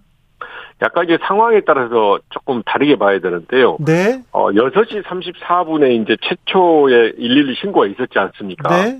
그 전에 같은 경우에는 서울시 그리고 용산 어, 영산구 경찰 등이 대책회의를 했듯이 네. 그 단위에서 충분하게 대비를 했었어야 됩니다. 네. 다만 그 과정에서 청와대 어, 국정 상황실은 네. 사실은 어, 대한민국에 있는 많은 여러 가지 위험 요소 또 필요한 적극적 요소들을 모두 다 살피고 조치를 취하기 때문에 이와 같이 대규모의 행사고 또 몇 주 전에 했고 현재 코로나 19 이후에 그 행사가 예정되었다면 청와대에서도 그걸 어, 지켜봤어야 되는 거고요. 예. 8시 34분 이후에는 네. 이것은 사실은 경찰에서 좀 더 경찰 지휘부가 적절하게 조치를 112 신고가 들어왔기 때문에 예. 필요한 조치 등을 했어야 되는 거고 10시 15분 이후에는 예. 어, 대통령실과 대통령실에도 이제 보고가 됐지 않았습니까? 예. 대통령실, 국정상황실, 대통령실의 위기관리센터 그리고 행안부 경찰 등의 예. 어, 컨트롤 타워 역할을 서울시 포함해서 충분하게 했어야 된다고 봅니다. 네. 행안부 장관이면 이 경찰에서 있었던 일, 소방청에서 있었던 일을 좀 다 조금 다 알고 있어야 되는데 행안부 장관이 대통령보다 보고를 늦게 받았습니다. 이거는 어떻게 생각하십니까? 이제 행안부 장관에게 보고는 이제 두 가지 통로가 있습니다. 하나는 이제 행안부 내 재난안전 상황실이 있거든요. 예. 이 재난안전 상황실에서 육상의 경우에는 어, 소방에서 보고를 하고 수상의 해상에서 일어나는 경우는 해경에서 보고를 합니다. 사실 예. 재난 상황은 다 망라가 되는데 이 재난안전 상황실에서 이제 이런 보고를 받아가지고 이제 장관에게 장 차관에게 저는 어, 차관 등 장관에게 이제 보고를 하고요. 말고 또 장관에게는 비서실 내에 네. 어, 소방 정책관, 치안 정책관, 소방 비서, 치안 비서 등이 있습니다. 여기에 또 실시간으로 다 보고하는 그 라인에 있기 때문에 이런 비서실에서 이제 보고를 받을 수가 있습니다. 말씀드린 대로 이 건은 이미 어 보고가 될 때 13, 4번 112 신고도 그렇지만 10시 15분 상황에는 어, 압사라는 표현, 또 심정지라는 표현들이 들어있고 10만 명 이상이 운집에 있었기 때문에 지금 등급의 분류의 문제가 아니고 아까 말씀드린 대로 재난안전 상황실 또는 비서실을 통해서 당연히 이제 장관께 보고돼야 된다라고 생각합니다. 근데 전 행안부 장관으로서 장관이 이렇게 늦게 알았는데 왜 그랬을까요? 이런 부분에 대해서 저는 어 이 이번 참사에 가장 우선적으로 해야 될 것이 진상 규명이다. 사실관계를 명확하게 밝혀야만이 앞으로 제도 개선과 좀 더 나은 안전사회를 만들 수 있다고 생각을 하기 때문에 네. 그런 부분 말씀하신 그런 부분들이 앞으로 진상 규명을 할 때 충분히 잘 밝혀져야 된다. 예. 그래야만이 저들이 필요한 제도 개선 또 필요한 책임을 질 수 있지 않겠습니까? 네. 예, 그렇. 참사 당일 그리고 이후에 대통령실의 대응은 적절했다고 보십니까? 위기관리센터 그리고 국정상황실 역할 제대로 했다고 보십니까? 저는 미흡했다고 생각합니다. 말씀드린 대로 국정상황실에서는 그러니까 최초 112 신고 전에 그 전에도 적어도 이런 상황에 대해서는 정보보고가 어디까지 올라갔는지는 이제 확인을 필요합니다만은 적어도 어 예측하고 예정하고 상황실에서 한번 체크를 점검을 했어야 되지 않냐라는 아쉬움이 있고요. 예. 그 이후에 10시 15분 이후에는 상황실에서 보고를 받았다면 이후에 대통령께 이제 보고한 것을 이야기를 했지만 네. 이후에 어떤 조치를 했느냐. 네. 그럼 그 조, 그 지시가 현장에서는 어떻게 조치로서 실행이 되었냐라는 부분이 밝혀야 되는데 저는 아직 그 부분에 대해서 충분하게 납득할 만한 설명을 듣지 못했거든요. 예. 그리고 청와대는 국정상황실 말고 위기관리센터가 있습니다. 예. 이 위기관리센터는 안보에 대한 것뿐만이 아니고 아, 재난에 대한 국민 안전에 위협이 되는 상황에 대해서는 모두 다 컨트롤 타워 역할을 하게 되어 있거든요. 네. 지금 위기관리센터가 어, 그 10시 이후에 어떤 일들을 했는지는 전혀 밝혀지지 않습니다. 네. 그런 면에서, 어, 대통령께 보고 뿐만이 아니고 국정상황실이나 위기관리센터에서 그 보고에 의해서 어떤 필요한 조치를 냈고 그 필요한 조치가 현장에서는 어떤 실효성 있는 효과를 낼 수 있었는지 네. 등에 대해서 저는 어 충분하게 밝혀야 되고 그런 면에서 저는 현재 판단으로는 좀 미흡했다라고 생각합니다. 밝히, 밝히려면 진상을 밝히려면 어떻게 해야 됩니까? 국정조사 가야 됩니까? 당연히 국정조사 해야 되고요. 왜냐하면 네. 수사라는 것은 위법한 것을 밝히는 것입니다. 네. 그런데 지금 제가 말씀드린 사실 규명이라는 것은 위법뿐만이 아니고 예. 부적절한 거, 부당한 거, 의무 위반이지만 위법까지는 안 나간 것도 있지 않습니까? 예. 근데 대통령실의 문제 또 행안부의 문제, 경찰 지휘부의 문제가 다 사법 처리 대상은 아니지 않습니까? 예. 그런 면에서 경찰 수사로 해서 모든 진상 규명과 사실관계가 밝혀지는 것이 아니고 예. 그 이외의 문제, 정책적 판단 또 부적절했던 판단 또 조치를 하지 않았던 의무 위반 등등을 다 밝히기 위해서는 충분한 국정조사에 기회가 있어야만이 저는 이런 사실들이 잘 밝혀질 수 있다라고 생각을 하고 국정조사만으로도 미흡할 수가 있습니다. 예. 그러면 경찰 수사 이외에 특검도 할 수 있는데 예. 지금은 이런 수단들을 모두 활용해서 진상규명과 사실관계를 규명해서 정말 우리 이런 참사가 앞으로는 안 일어나게 한다라는 예. 것이 중요한 거지. 네. 그걸 정치적으로 반대하고 이러저런 핑계와 이유를 댄다는 것은 저는 온당치 않다라고 생각합니다. 국민의힘은 국정조사 때가 아니라면서 선을 긋고 있는데요. 어떻게 하실 겁니까? 일단은 협의하고 협상하고 설득해야 된다고 생각합니다. 그렇지만 국민의힘 역시도 좀 더 합리적인 생각을 한다면 모든 국민들이 이렇게 슬퍼하고 아파하는 국민적 참사에 대해서 네.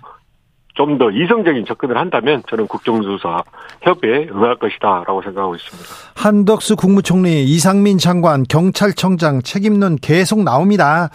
그런데요, 서울시는 이번 참사에서 조금 조금 뒤에 밀려 있는 것 같습니다. 오세훈 서울시장 오늘 국회 출석해서 헬로윈 위험 예측 못했다. 이렇게 얘기하는데 어, 사실은 자치 경찰제 수장이기도 하지 않습니까? 일단 첫 용산구의 책임이라 그러면 그 용산 구가 당연히 서울시이기 때문에 서울시 입장에서도 그 각 구에서 어, 이와 같이 큰 행사를 한다 그러면 주임을 기울여야 되는 거고요. 네. 그러니까 서울시가 어, 책임을 면하려고 한다는 것은 저는 예, 맞지 않다고 생각을 하고 지금은 그러니까 용산 구다 또 서울시 행안부 대통령실 모두가 어, 무한 책임감을 가지고 진상규명과 함께 거기에 따르는 어떠한 그 책임을 묻는 거에 대해서도 저는 회피해서는 안 된다라고 생각합니다. 윤석열 정부에서 자유를 많이 강조하는데 책임은 강조를 안 해서 그런지 그 누구도 책임 얘기는 아는 사람이 없어요. 사실 그런 면에서 어, 윤석열 대통령의 사과는 저는 좀 아쉬움이 있습니다. 사과라는 것은 형식과 내용에서 충분히 해야 되지 않겠습니까? 네. 그렇다면 그 내용에 있어서 철저한 진상 규명을 하겠다. 그러니까 예를 들면 정부가 무엇을 잘못했다. 예. 그리고 책임자에 대한 조치는 어떻게 할 것이다. 그리고 대책은 어떻게 세울 것이다라고 이야기를 해야만이 그 사과가 진정성 있게 보이는 거고 국민들의 아픔과 그리고 예. 국민들이 생각하는 이 큰 충격을 좀 덜을 수가 있는 건데 그렇지 않고 그냥 어 제가 보기엔 형식도 미흡합니다만은 내용 없는 사과로 한다면 책임지지 않는 사과로 한다면 그 사과는 충분하지 않다라고 생각합니다. 지난주 법회에서 기도회에서 계속 오늘 또 회의에서 계속 죄송하고 미안한 마음이다 얘기하고 있으나 이게 내용이 미흡하고 책임지는 사과가 아니기 때문에 좀 미흡하다 이렇게 보시는 거죠. 저는 부족하다고 생각합니다. 네. 그럼 구체적으로 어떻게 해야 됩니까? 말씀드린 대로 정부가 무엇을 잘못했는지 지금 이야기를 하지 않고 있지 않습니까? 예. 물론 진상규명을 하고 있다 하더라도 밝혀진 사실이라 하더라도 그 사실에 기해서 잘못된 부분을 인정을 하고 그리고 거기에 따라서 책임을 네. 져야 되는 거죠. 이 책임이라는 게 꼭 법률적 책임만을 사법적 책임만을 말하는 것이 아니고 네. 정치적 책임을 져야 되는 거죠. 네, 정치적, 그 정치적 책임. 에 대해서 소홀히 하거나 또는 그 책임에 대해서 비껴나가 있다면 그게 가능하겠습니까? 제가 말씀드린 진상 규명이라는 것은 적어도 책임지는 사람은 물러나고 예. 그리고 새로운 사람이 그 사실관계를 바뀌고 제도 개선을 하는 게 맞는 거지. 네. 거기에 책임 있는 사람들이 계속 있으면서 예를 들어서 사과를 반성을 그리고 제도 개선을 이야기한다면 네. 그게 실효성이 있거나 국민들에게 납득할 수 있겠습니까? 책임 있는 사람들은 책임을 져야 된다. 서울시장도 책임져야 됩니까? 이제 제가 말씀드린 거는 아무튼 책임의 범위를 네. 한정해서 누구다 누구다를 떠나가지고요. 예. 기본적으로 정부는 무한 책임을 져야 되는 거고 그 예. 관련되는 분들은 지금 하나하나 밝혀지면서 다 나오지 않습니까? 예. 책임의 경중이 있을 뿐이지 책임이 있다고 하면 네. 저는 법률적 책임이든 정치적 책임이든 피해서는 안 된다라고 생각을 합니다. 이상민 행안부 장관은 어떠, 어떻게 책임져야 됩니까? 사의를 표명한 네. 바도 없고 현 위치에서 최선을 다할 것이다. 물러날 생각이 없다. 이렇게 얘기하시던데. 제가 특정인을 어, 지금 이야기하는 건 좀 적절하지 않은 것 같고요. 네. 아무튼 말씀드린 바와 같이 그 책임을 져야 될 사람들의 책임을 지지 않으면 네. 어떠한 네. 사과도 또 어떠한 제도적 개선책도 국민적 설득력을 얻기 어려울 거다라고 저는 판단하고 있습니다. 알겠습니다. 구체적인 네. 인사를 거명하지는 않겠습니다. 정미경 네. 전 국민의힘 최고위원이 이태원 압사 참사 일단 문정권 책임이다 이렇게 얘기합니다. 그래서 전 정권 얘기를 하는 국민의힘 의원들이 좀 있습니다. 그리고 주호영 국민의힘 원내대표 오늘은 세월호 참사 당일 당시에 당시에 돈을 그렇게 많이 쓰고 재발 방지 효과 본 적 없다면서 전 정권 빗대 이 그 비판했는데 이 내용 어떻게 들으셨습니까? 일단 엄청난 참사가 있을 때 여든 야든 정치권에서는 확실한 사실 규명 그리고 거기에 따른 모두가 반성과 성찰을 하고 제도 개선을 모색해야 합니다. 그런데 아무런 근거도 없이 정말 합리적 타당성이라고는 전혀 없이 또다시 전 정권, 전 정부 이야기를 한다면 그걸 국민들이 납득하겠습니까? 그는 정쟁의 대상이 되지도 않는 것을 가지고 정말 너무 어이없는 그런 주장이라고 생각을 합니다. 그런 주장을 계속해서는 안 될 것 같고요. 네. 세월호 관련해서도 세월호의 그 참사 아픔도 많은 국민들을 충격에 빠지고 또 사회적 국가적인 노력을 했습니다. 네. 상당한 진상 규명을 했고 제도 개선과 안전 사회를 가기 위한 여러 공고 사항들을 이행을 해왔고 지금도 이행을 하고 있습니다. 그런 노력을 폄훼하는 것은 저는 정말 온당치 않다. 저희들이 해야 될 것은 뭐냐면 세월호 참사에 불구하고 안전사회를 이루는데 부족했기 때문에 우리는 더 노력을 해야 된다라고 이야기를 하는 게 맞는 거지. 네. 그 참사로 인한 그 슬픔을 아픔을 딛기 위해서 해왔던 그런 노력들을 일거에 패미하는 그런 발언을 해서는 저는 절대적으로 안 된다고 생각을 하고요. 네. 여당이 정부를 두둔하려고 하는 것은 뭐 어떻게 보면 이해를 할 수 있을지 몰라도 이것만은 네. 그렇게 일방적인 또는 합리적인 근거도 없이 두둔할 것이 아니고 훨씬 더 이성적이고 합리적인 모습으로 이 참사의 사실을 밝히고 그리고 정말 진정하게 안전사회로 나갈 수 있는 길을 함께 찾는 게 필요하다. 네. 사실 이번 과정에서 우리 사회가 안전사회로 갈 수 있는 기준과 그리고 어떤 형식을 갖추고 있느냐. 그리고 그 과정에서 정부는 어떤 역할을 해야 되냐라는 거에 대해서 큰 숙제를 안고 있지 않습니까? 예. 그런 면에 대해서 고민하고 함께 방안을 찾아야 되지. 이 건 역시도 이렇게 근거 없는 정쟁으로 또 정치적 주장을 한다고 하는 것은 저로서는 어이가 없는 어 일이고 특히 이런 부분에 대해서는 국민들이 네. 용납하지 않을 거다라고 생각합니다. 경찰이 지금 특별수사본부를 꾸려서 수사를 하고 있는데 수사 방향 어떻게 보십니까? 이번 참사에서 가장 중요하게 구, 규명되어야 될 부분은 뭐라고 보시는지요? 일단은 어, 말씀드린 바와 같이 지금 이제 그 전에 그러니까 10시 34분 이전에 이제 문제도 있지만 10시 34분에 112 신고가 나고 나서 그 3시간여 시간 동안에 충분하게 했다면 많은 어, 조치들이 있었을 거다고 예상되는 부분에 대해서 미흡했던 것을 잘 어, 수사를 해야 되는 거고요. 그 네. 과정에서 직무유기가 있었는지 또는 적절한 직무 어, 태만이 있었는지 등등에 대해서 저는 이제 수사를 해야 되고 그렇게 수사를 하기 위해서는 당연히 어, 경찰 지휘부를 포함해서 경찰 역시 수사 대상의 주된 어, 수사를 해야 된다고 생각을 하고요. 그런 부분에 더해서 아까 말씀드린 대로 사전의 조치가 좀 미흡한 부분에 대해서도 또 공직자로서 잘못한 부분이 있는지 그리고 구체적인 사건이 발생한 이후에도 어, 경찰, 소방 등의 협조 관계 더 나아가서 컨트롤 역할을 해야 될 대통령실이나 행안부가 해야 될 역할을 잘했는지 등등에 대해서도 저는 철저한 수사를 해야 된다고 생각하고요. 그 경찰의 수사에 대해서 지금 벌써 무슨 검찰의 수사 직접 수사가 이루어지지 않은 것이 문제지 않냐라고 하는 것은 저는 전혀 본질적인 문제 접근이 아니라고 생각합니다. 예. 현재 수사권 조정에 의해서 경찰의 수사를 하게 되어 있기 때문에 경찰로서는 네. 최선의 수사를 해야 되는 거고요. 네. 미흡하면 특정 어, 특검에 의한 수사도 할 수 있고 또 경찰이 수사를 하더라도 어, 공무원의 범죄, 직무유기라든지 등등에 대해서는 검찰이 수사할 수 있는 여지가 있을 뿐만이 아니고 네.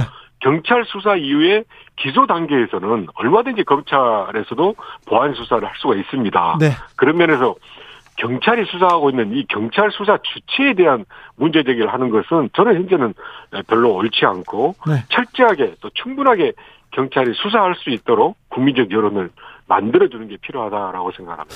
김형남님께서 헬로윈 때 많은 사람이 모일 거라 예견했다면 제대로 대응하지 못하고 있는 정부나 경찰, 경찰한테 미리 대비하라고 요구하지 않은 국회의원들은 뭡니까? 이렇게 얘기합니다. 정치권 전반적으로 좀 반성이 필요해 보입니다. 당연히 어 저희들 포함해서 네. 어 반성과 성찰이 필요합니다. 지금은 모든 분들이 자기 책임이라고 생각하면서 예. 어, 거기에 따른 필요한 조치에 대해서 고민하고 또 만들어가야 된다고 생각합니다. 예. 아, 그런가 하면요. 정진석 국민의힘 비대위원장 사실 이태원 참사 당일날 아, 윤석열 퇴진 촉구 집회 민주당이 조직적으로 동원해 가지고 그래 가지고 뭐 어, 이, 그 참사 막지 못했다 이런 야당 책임론 거론하고 있는데 이 주장은 어떻게 보세요? 그 주장 자체가 맞다고 생각하는 국민들이 없지 않을까요? 당연히 이제 그날 네. 광화문에서나 또 서울 시내에서 어떤 집회가 있는다 하더라도 네. 그 집회에 대응하는 건 못지않게 이와 같이 예상되는 또 이태원의 그 축제에 대한 대비가 필요하다는 그런 것이 있었다면 대비를 해야 되는 거지. 지금 어떤 다른 다른 일정과 다른 집회가 있었다 해갖고 이것을 못했다라고 하는 것은 도저히 저는 뭐 어, 맞지 않는 설명이라고 생각하고요. 그런 네네. 식으로 만약에 책임 회피를 한다면 예. 저는 이번 참사에 대한 우리의 자세, 태도에 큰 문제가 있다라고 생각합니다. 알겠습니다. 여기까지 듣겠습니다. 예, 감사합니다. 전해철 전 행안부 장관이었습니다. 정치 피로, 사건 사고로 인한 피로, 고달픈 일상에서 오는 피로. 오늘 시사하셨습니까? 경험해 보세요. 들은 날과 안 들은 날의 차이. 여러분의 피로를 날려줄 저녁 한 끼 시사. 추진우 라이브.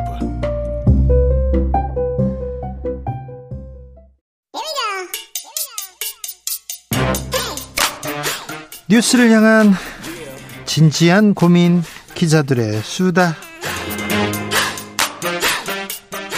라이브 기자실을 찾은 오늘의 기자는 은지옥이요. 시사인 김은지입니다. 자, 준비한 첫 번째 뉴스부터 가봅니다. 네, 과거에 있었던 대형 참사 사례로 공직자의 책임을 들여다봤습니다. 자, 대형 참사가 있었는데 공직자가 어떻게 책임졌는지 가보죠. 네, 지금 이제 정치적 책임에 대한 목소리들도 커지고 있는데요. 네? 과거 사례들을 살펴보면 고위공직자들이 책임지고 사의를 표명했던 전례들이 많습니다. 네? 2014년 세월호 참사 당시를 돌아보면 정홍원 당시 국무총리가 참사, 발, 참사 발생 11일 만에 네. 사의를 밝혔습니다. 그런데 계속했어요. 예, 다만 이제 후임자가 임명될 때까지 유임이 됐었는데요. 네. 후임자가 빨리 구해지지 않았습니다. 안대희, 문창극 후보자가 잇따라 낙마하면서 사의 표명을 하고도 296일 동안 총리직에 있었고요. 그런 다음에 물러날 수가 있었습니다. 네. 그리고 이주영 해양수산부 장관은 상황을 수습한 다음 책임을 지겠다. 이런 이유로 세월호 참사가 발생한 지 6개월이 지나고 2014년 12월 달에 자리에서 내려왔고요. 예. 김석균 해경청장 등 지휘부는 2014년 7월에 사퇴했습니다. 네. 기억하시다시피 당시 박근혜 대통령이 해경 없앴죠. 네, 해체를 선언해서요. 조직이 축소돼서 문재인 정부 때 다시 부활했습니다. 네. 그때 음, 진도 체육관에서 라면을 먹다가 컵라면을 먹다가 옷을 벗은 장관도 있었습니다. 선출직 공무원도 사퇴한 사례가 있습니까? 네, 그렇습니다. 1999년 화성 시랜드 화재 사건 기억하실 네, 텐데요. 기억하죠. 유치원생 19명과 인솔교사 및 강사 4명이 숨진 사건입니다. 네. 화재 경보기 소화기가 제대로 작동하지 않았고 신고하고도 소방차가 제때 도착하지 않았다. 여러모로 인재인 상황이었는데요. 인솔 교사가 그때 참사 때 없었어요. 네, 아이들이 자다가 숨졌는데 그때 없었다라고 하거든요. 음. 책임자 처벌에 대한 여론의 분노가 아주 컸고요. 그 여파로 김일수 화성 군수가 그해 10월에 물러났는데 네. 하지만 이 사건이라기보다는 건설업자에게 뇌물을 받은 사실까지 드러나서 여론이 더욱더 안 좋아졌고요. 사퇴서 제출했습니다. 네. 뿐만 아니라 대형 참사 발생에도 고위 직 중 아무도 책임지지 않았던 안타까운 사례도 있었는데 그래요. 1995년 삼풍백화점 붕괴 사고 때는 500명이 넘는 사람이 숨졌습니다. 네. 그런데 그때가 하필이면 지방 권력 교체기였어 가지고요. 그러니까 전직, 그러니까 현직이 있지만 곧 바뀔 사람, 그리고 새로운 사람이 오는 시기다 보니까 여러 가지가 맞물려서 딱히 책임지는 사람이 없이 끝났다라고 하고요. 아, 그래요. 그럼 삼풍 회장만 이렇게 구속되고 그때 뭐뭐 뭐 정치적 그, 책임에 대해서는 제대로 묻지 못했다 이렇게 볼 수 있습니다. 아 그래요. 안전 진단 네. 제대로 안 하고 도장 막 찍어준 사람 그런 사람들 처벌을 안 당했군요. 그렇군요. 네 그리고 2003년 대구 지하철 화재 때도 책임지고 옷을 벗은 사람이 없었다라고 하는데요. 네. 이때도 희생자가 190여 명 가까이 나왔었는데 시민사회를 중심으로는 조혜영 대구시장 이 참사의 책임을 지고 물러나야 된다 이런 촉구가 오래됐었는데 자리를 계속 지켰다라고 합니다. 그런데요, 이번 이태원 참사에 대해서는 정치적 책임을 묻는 목소리 더 커지고 있습니다. 네, 윤석열 대통령이 사과의 말을 전하면서 이태원 참사 진상 규명 후 책임자 엄중 처벌, 경찰의 대대적인 혁신 방침 밝혔는데요. 경찰에게 책임을 좀 집중적으로 묻겠다 이렇게 들리는 이야기인데 여기에 대해서는 이제 야당에서는 더 윗선의 책임이 필요하다 이렇게 시작하고 있습니다. 박홍근 원내대표는 오늘 이태원 참사 관련해서 총리 경질, 행안부 장관, 경찰청장 등의 파면은 물론이고 대통령실과 내각의 전면적 쇄신을 즉각 단행해야 된다 이렇게 주장을 하게 됐습니다. 네. 국정조사 관련해서는 여야가 의견이 부딪히고 있는데 국민의힘은 국정조사에 부정적이고요. 하지만 민주당에서는 정의당 등과 공조해서 국민의힘이 추진에 응하지 않을 경우에는 오는 10일로 예정된 국회 본회의에 국정조사 요구서 보고되도록 하겠다 이렇게 계획입니다. 지켜보겠습니다. 다음 뉴스 만나봅니다. 네, 이태원 참사 같은 대형 참사를 겪은 외국은 어떻게 대응했는지 살펴보았습니다. 사례 궁금합니다. 네, 대표적으로 일본과 영국 사례를 준비해 왔었는데요. 네. 앞서 큰 슬픔을 겪었던 나라들이 이 문제를 어떻게 다뤘는지를 살펴보면 우리 사회가 이태원 참사를 어떻게 대해야 될지가 좀 보이기 때문입니다. 네. 먼저 일본 사례를 보면 2001년에 있었던 일본 효고현 아가시시 육교에서 일어난 대형 사고인데요. 여기서 관람객 11명, 특히나 이 중에서 어린이가 9명이었고요. 노인이 2명이었다라고 하는데 네. 압사한 안타까운 사건이 있었습니다. 그때도 압사했어요. 네, 이 사건이 여러모로 한국의 이태원 참사 사건과 좀 공통되는 지점이 있다라는 지적이 나오고 있는데 네. 사전에 경찰이 미온적으로 대처했다라는 지점인데요. 지금 이태원 참사 관련해서는 경찰력이 마약 밀매 적발에 집중됐다 이런 보도들이 나오고 있는데 네. 당시에 일본에서도 경찰이 폭주족 단속에 300명 이상을 투입했다라고 합니다. 네. 반면에 불꽃 축제 현장에는 경찰 30여 명만 배치했다라고 하고요. 네. 뿐만 아니라요 사고 직후에 경비를 담당했던 경비회사가 있는데 일종의 잘못된 정보들을 흘렸다라고 하는데요. 희생양 찾기. 네, 갈색머리 젊은이들이 일부러 밀어서 사고가 났다 이런 정보를 흘렸다라고 하는데요. 네. 심지어 이것들을 진실로 여기고 보도한 언론사들이 있었다라고 합니다. 네. 하지만 사실관계는 달랐는데 오히려 젊은이들이 다리 지붕에 올라가서 구급차를 부르거나 사람들한테 오지 말라고 소리치는 등 사고를 막기 위해서 애를 썼다라고 합니다. 그런데 우리도 다르지 않지 않습니까? 토끼머리띠 남성 전혀 상관이 없는데 언론에서 다 토끼머리띠 남성을 찾으라고 그렇게 보도를 했었어요. 처음에 보수 언론 중심으로 계속해서 했습니다. 근데 그분 아니랍니다. 그랬더니 뭐라고 하냐면 이분 아니라고 해명. 이게 뭐예요? 손가락질 해놓고 아니라고 해명.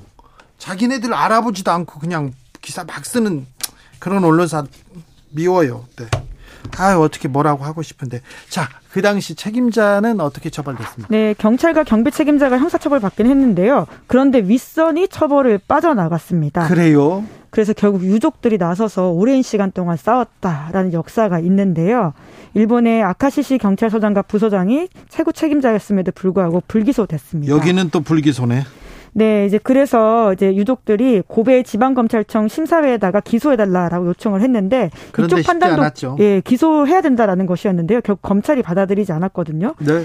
하지만 가족들이 포기하지 않고 계속해서 이제 문을 두드렸고요. 결과적으로는 사법개혁안이 개혁안이 통과가 되면서 기소하는 상황까지 됐는데요.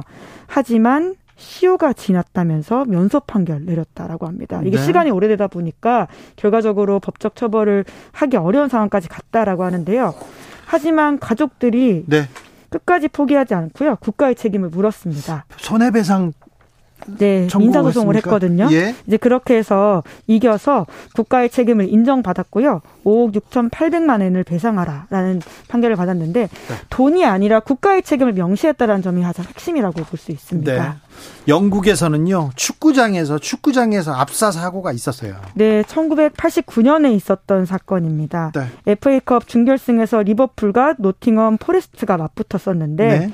경기장에 수용 능력을 넘는 관중들이 밀려들면서 한쪽 펜스가 무너졌고 대부분이 어린이 인 그러니까 100명 가까운 아이들이 숨졌다라고 하는데요. 예. 처음에는 이 또 비슷한 상황입니다. 여론이 희생양 찾기를 했었거든요. 네. 그래서 이제 일부 리버풀 팬들이 문제가 있었다라는 식의 보도를 당시에 타블로이드 여치였던 더 선이 보도했습니다. 술에 취한 훌리건들, 훌리건들이 만든 행, 그들 때문에 벌어진 참사 이런 기사가 처음에 나왔어요. 네, 하지만 이 사건 또한 결국 유족들의 진실을 찾아 나가는 상황이었었는데요. 국가는 없고 여기도요. 네, 결국 언제나 한 세상을 더 앞발 나가게 하는 것들이 유족들의 고통스러운 또 노력과 그런 애씀이었다는 생각이 참 많이 드는데요. 네.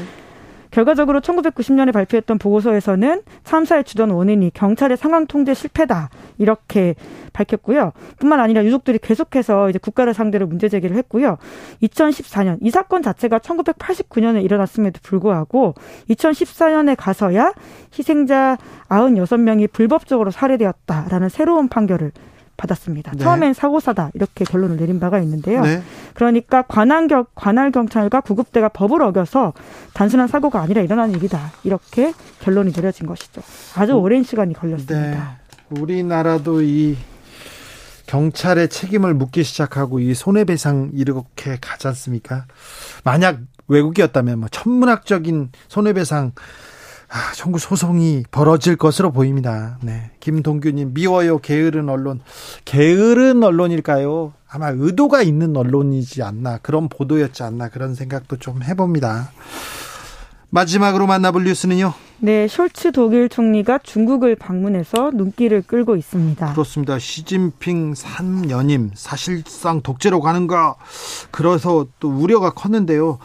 어, 첫 서방 국가 지도자의 방중이었어요. 네, 그러다 보니까 독일 안에서도 술렁이고요. 유럽 에서도 전 네. 세계에서 네. 너, 너 거기 왜 가? 이런 얘기 많았어요. 네, 먼저 개요를 말씀드리면 슐츠 총리가 11월 4일 12개 기업 CEO를 데리고 중국을 방문했습니다. 네. 그리고는 시진핑 주석과 리커창 총리와 연쇄 회담을 했는데요.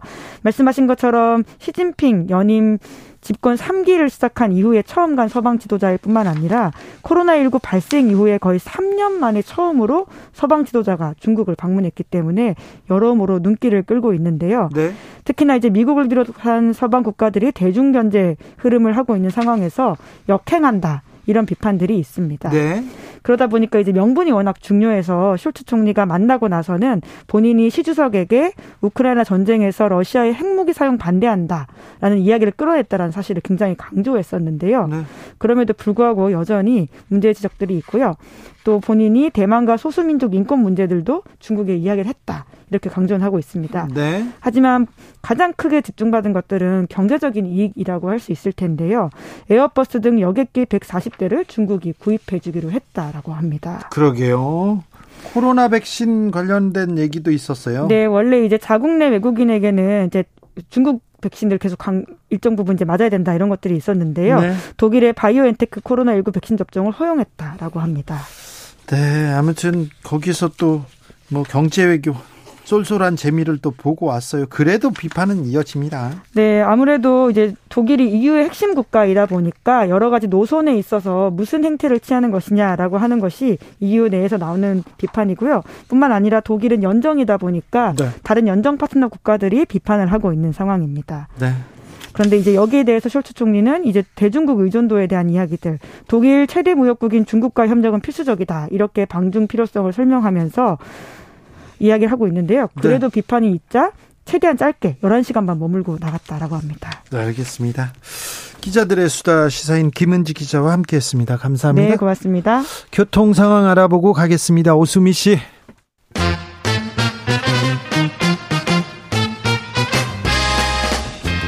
뉴스 화제 여론조사 빅데이터로 집중 분석해 보겠습니다. 여론과 민심 이강윤 한국사회 여론연구소 소장 어서 오세요. 안녕하세요. 전민기 한국인사이트 연구소 팀장 어서 오세요. 네, 반갑습니다. 네. 이태원 참사가 네. 전 국민을 이렇게 누르고 있습니다. 음, 좀 진상이 규명돼야 될 텐데 정부가 뭐 하고 있나 이런 얘기가 좀 많습니다. 네.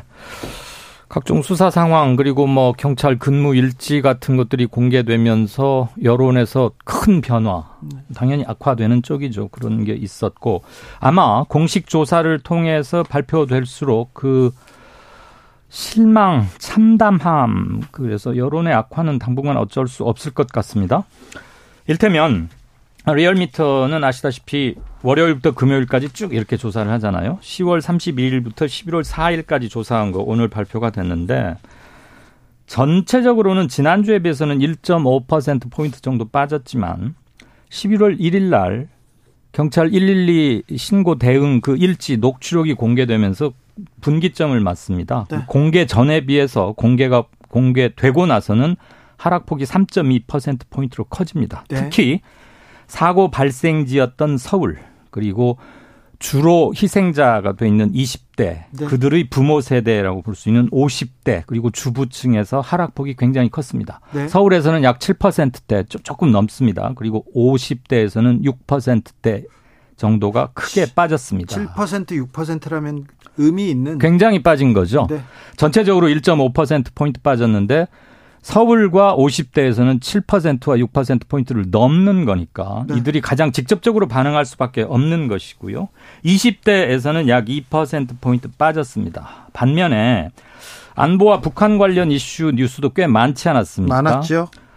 어, 거, 그런 것들 때문에 보수층의 결집 현상도 일부 일어났습니다. 그래서 세월호 때의 하락폭 그때는 약 11.8% 포인트, 약 12% 포인트가 빠졌는데 아, 그때는요. 그때보다는 비교적 하락폭이 적은 이유는 이태원 참사와 거의 같은 시기에 북한에서 뭐 미사일 그다음에 공중 출격하고 이런 것들이 있었잖아요. 네. 그러니 약간의 상쇄 효과를 빚어가지고 낙폭은 그때에 비해서는 상대적으로 적었다. 보수층의 결집도 일부 일어났다. 이렇게 볼 수 있겠습니다. 만 18세 이상 유권자 2,521명 대상으로 조사했고요. 자세한 내용은 중앙선거 여론조사심의위원회 홈페이지 참조하시면 됩니다. 팀장님. 네. 자, 이번 참사의 책임 어떻게 보고 있습니까? 참사에 대해서 아, 저 빅데이터는 어떻게 이렇게 가리키고 있습니까? 네, 그 전체적으로 언급량이 이태원 참사 관련해서 220만 건 정도 언급이 됐습니다. 예. 이제 많은 수치고요. 커뮤니티와 인스타그램, 블로그, 뉴스, 트위터 등 SNS에서 주요 키워드를 문장 안에서 분석하는 text mining 기법으로 했고요. 책임과 관련해서 가장 많이 이 책임이라는 단어와 언급된 사람 1위는 윤석열 대통령이고요. 예. 2위는 정부, 3위가 경찰, 4위가 서울시, 5위가 행안부 장관 이런 식으로 이제 언급이 되고 있거든요. 예. 국민들의 생각은 그러신 것 같고요. 그 이 참사를 바라보는 국민들의 마음은 음뭐 이상하다라든지 뭐 비극, 위험, 슬픔, 안타깝다 이런 명복을 빈다, 추모한다라는 단어도 있는데 아까 말씀드린 대로 뭐 이상하다라는 단어도 있죠. 이거는 이제 뭐 사과를 왜 늦게 하는지에 대한 부분 그리고 왜 대응을 이렇게 했는지에 대한 그런 문장들이 가장 많고요. 그러니까 결론적으로는 일단 안타깝고 이 추모하는 분위기 속에서 과연 누가 책임을 져야 되고 왜 사과는 늦어졌는지 이런 부분에 대해서 언론과 함께 이제 궁금해하고 계신 것으로 지금 어, 풀이가 되고 있습니다. 네. 그 지금 순서 어, 데이터에 나타난 책임 최대 소, 순서는 저렇게 되어 있는데 쿠키 뉴스가 한길 리서치에 의뢰해서 이번 참사의 가장 큰 책임자는 누구냐 이렇게 물었는데요. 1번으로 꼽힌 사람이 이상민 장관, 행안부 장관이죠.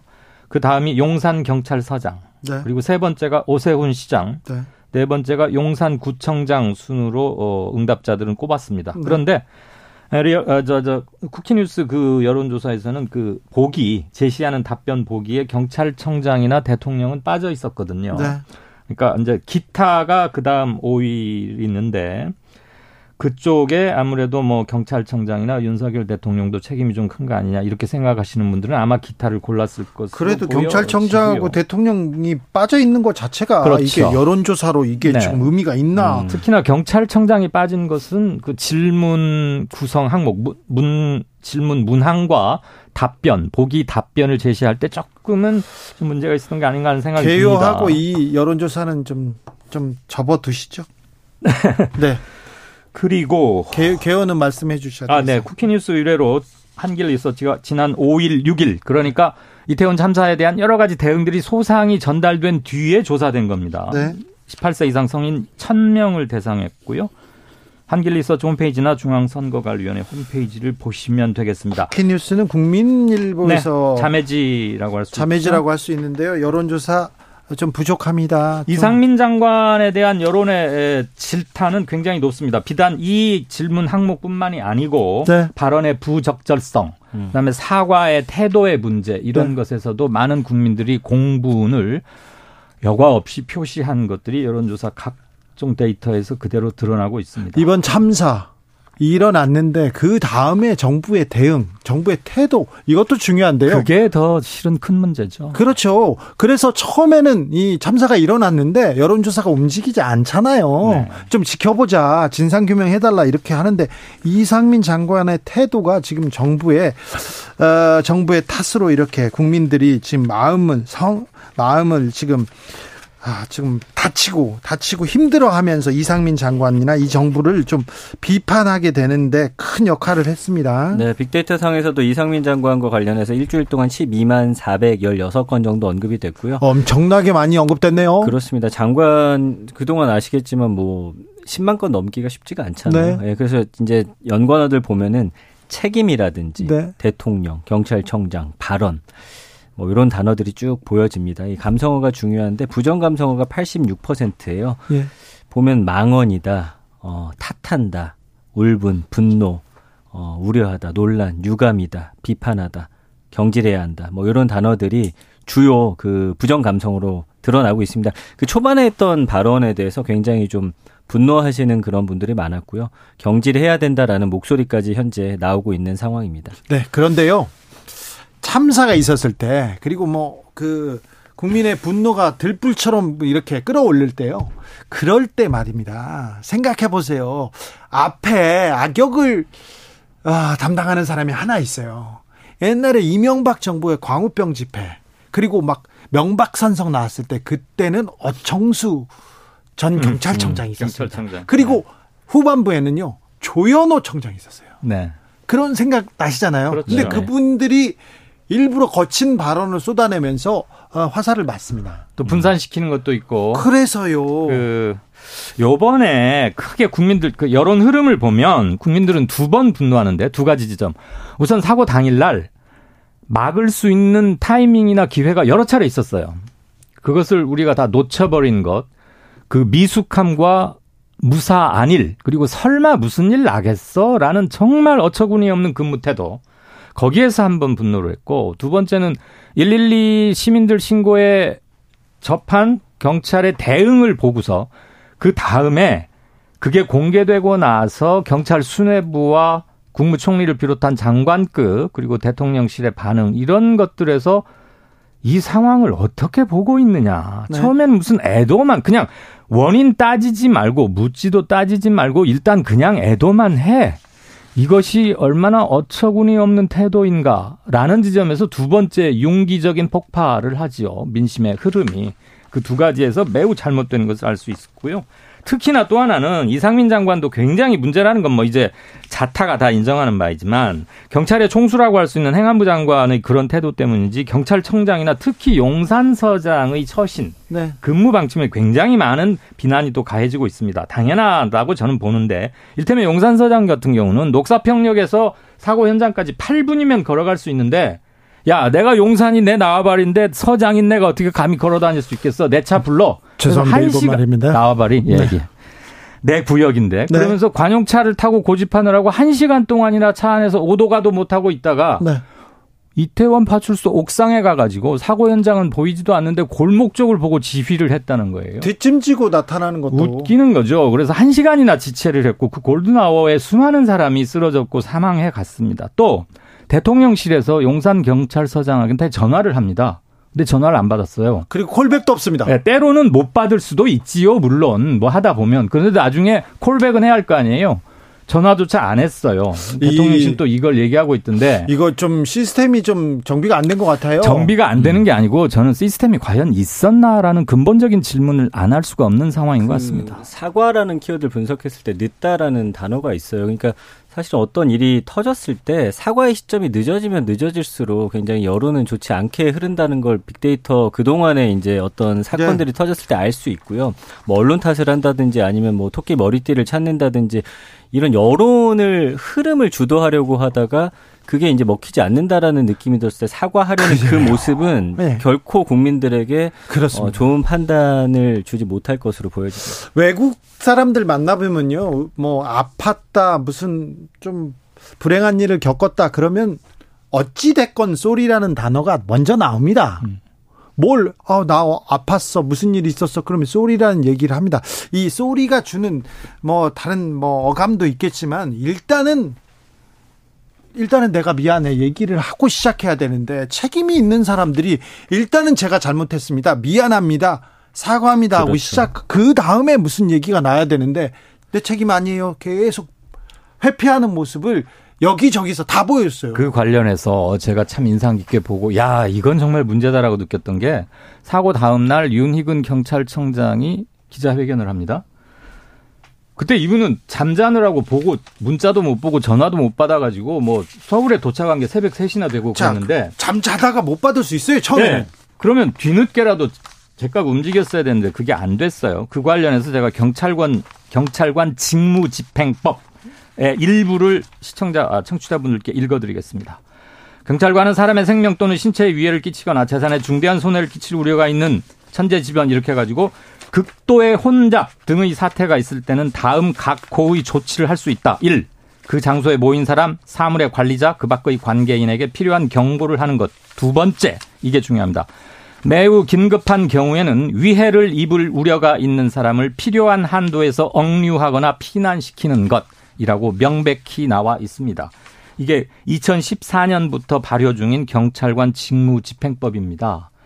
경찰관들은 이번에 지휘 고하를 막론하고 이 경찰관 직무 집행법을 첫 단계부터 지키지 않은 겁니다. 직무 유기라고 봅니다. 네.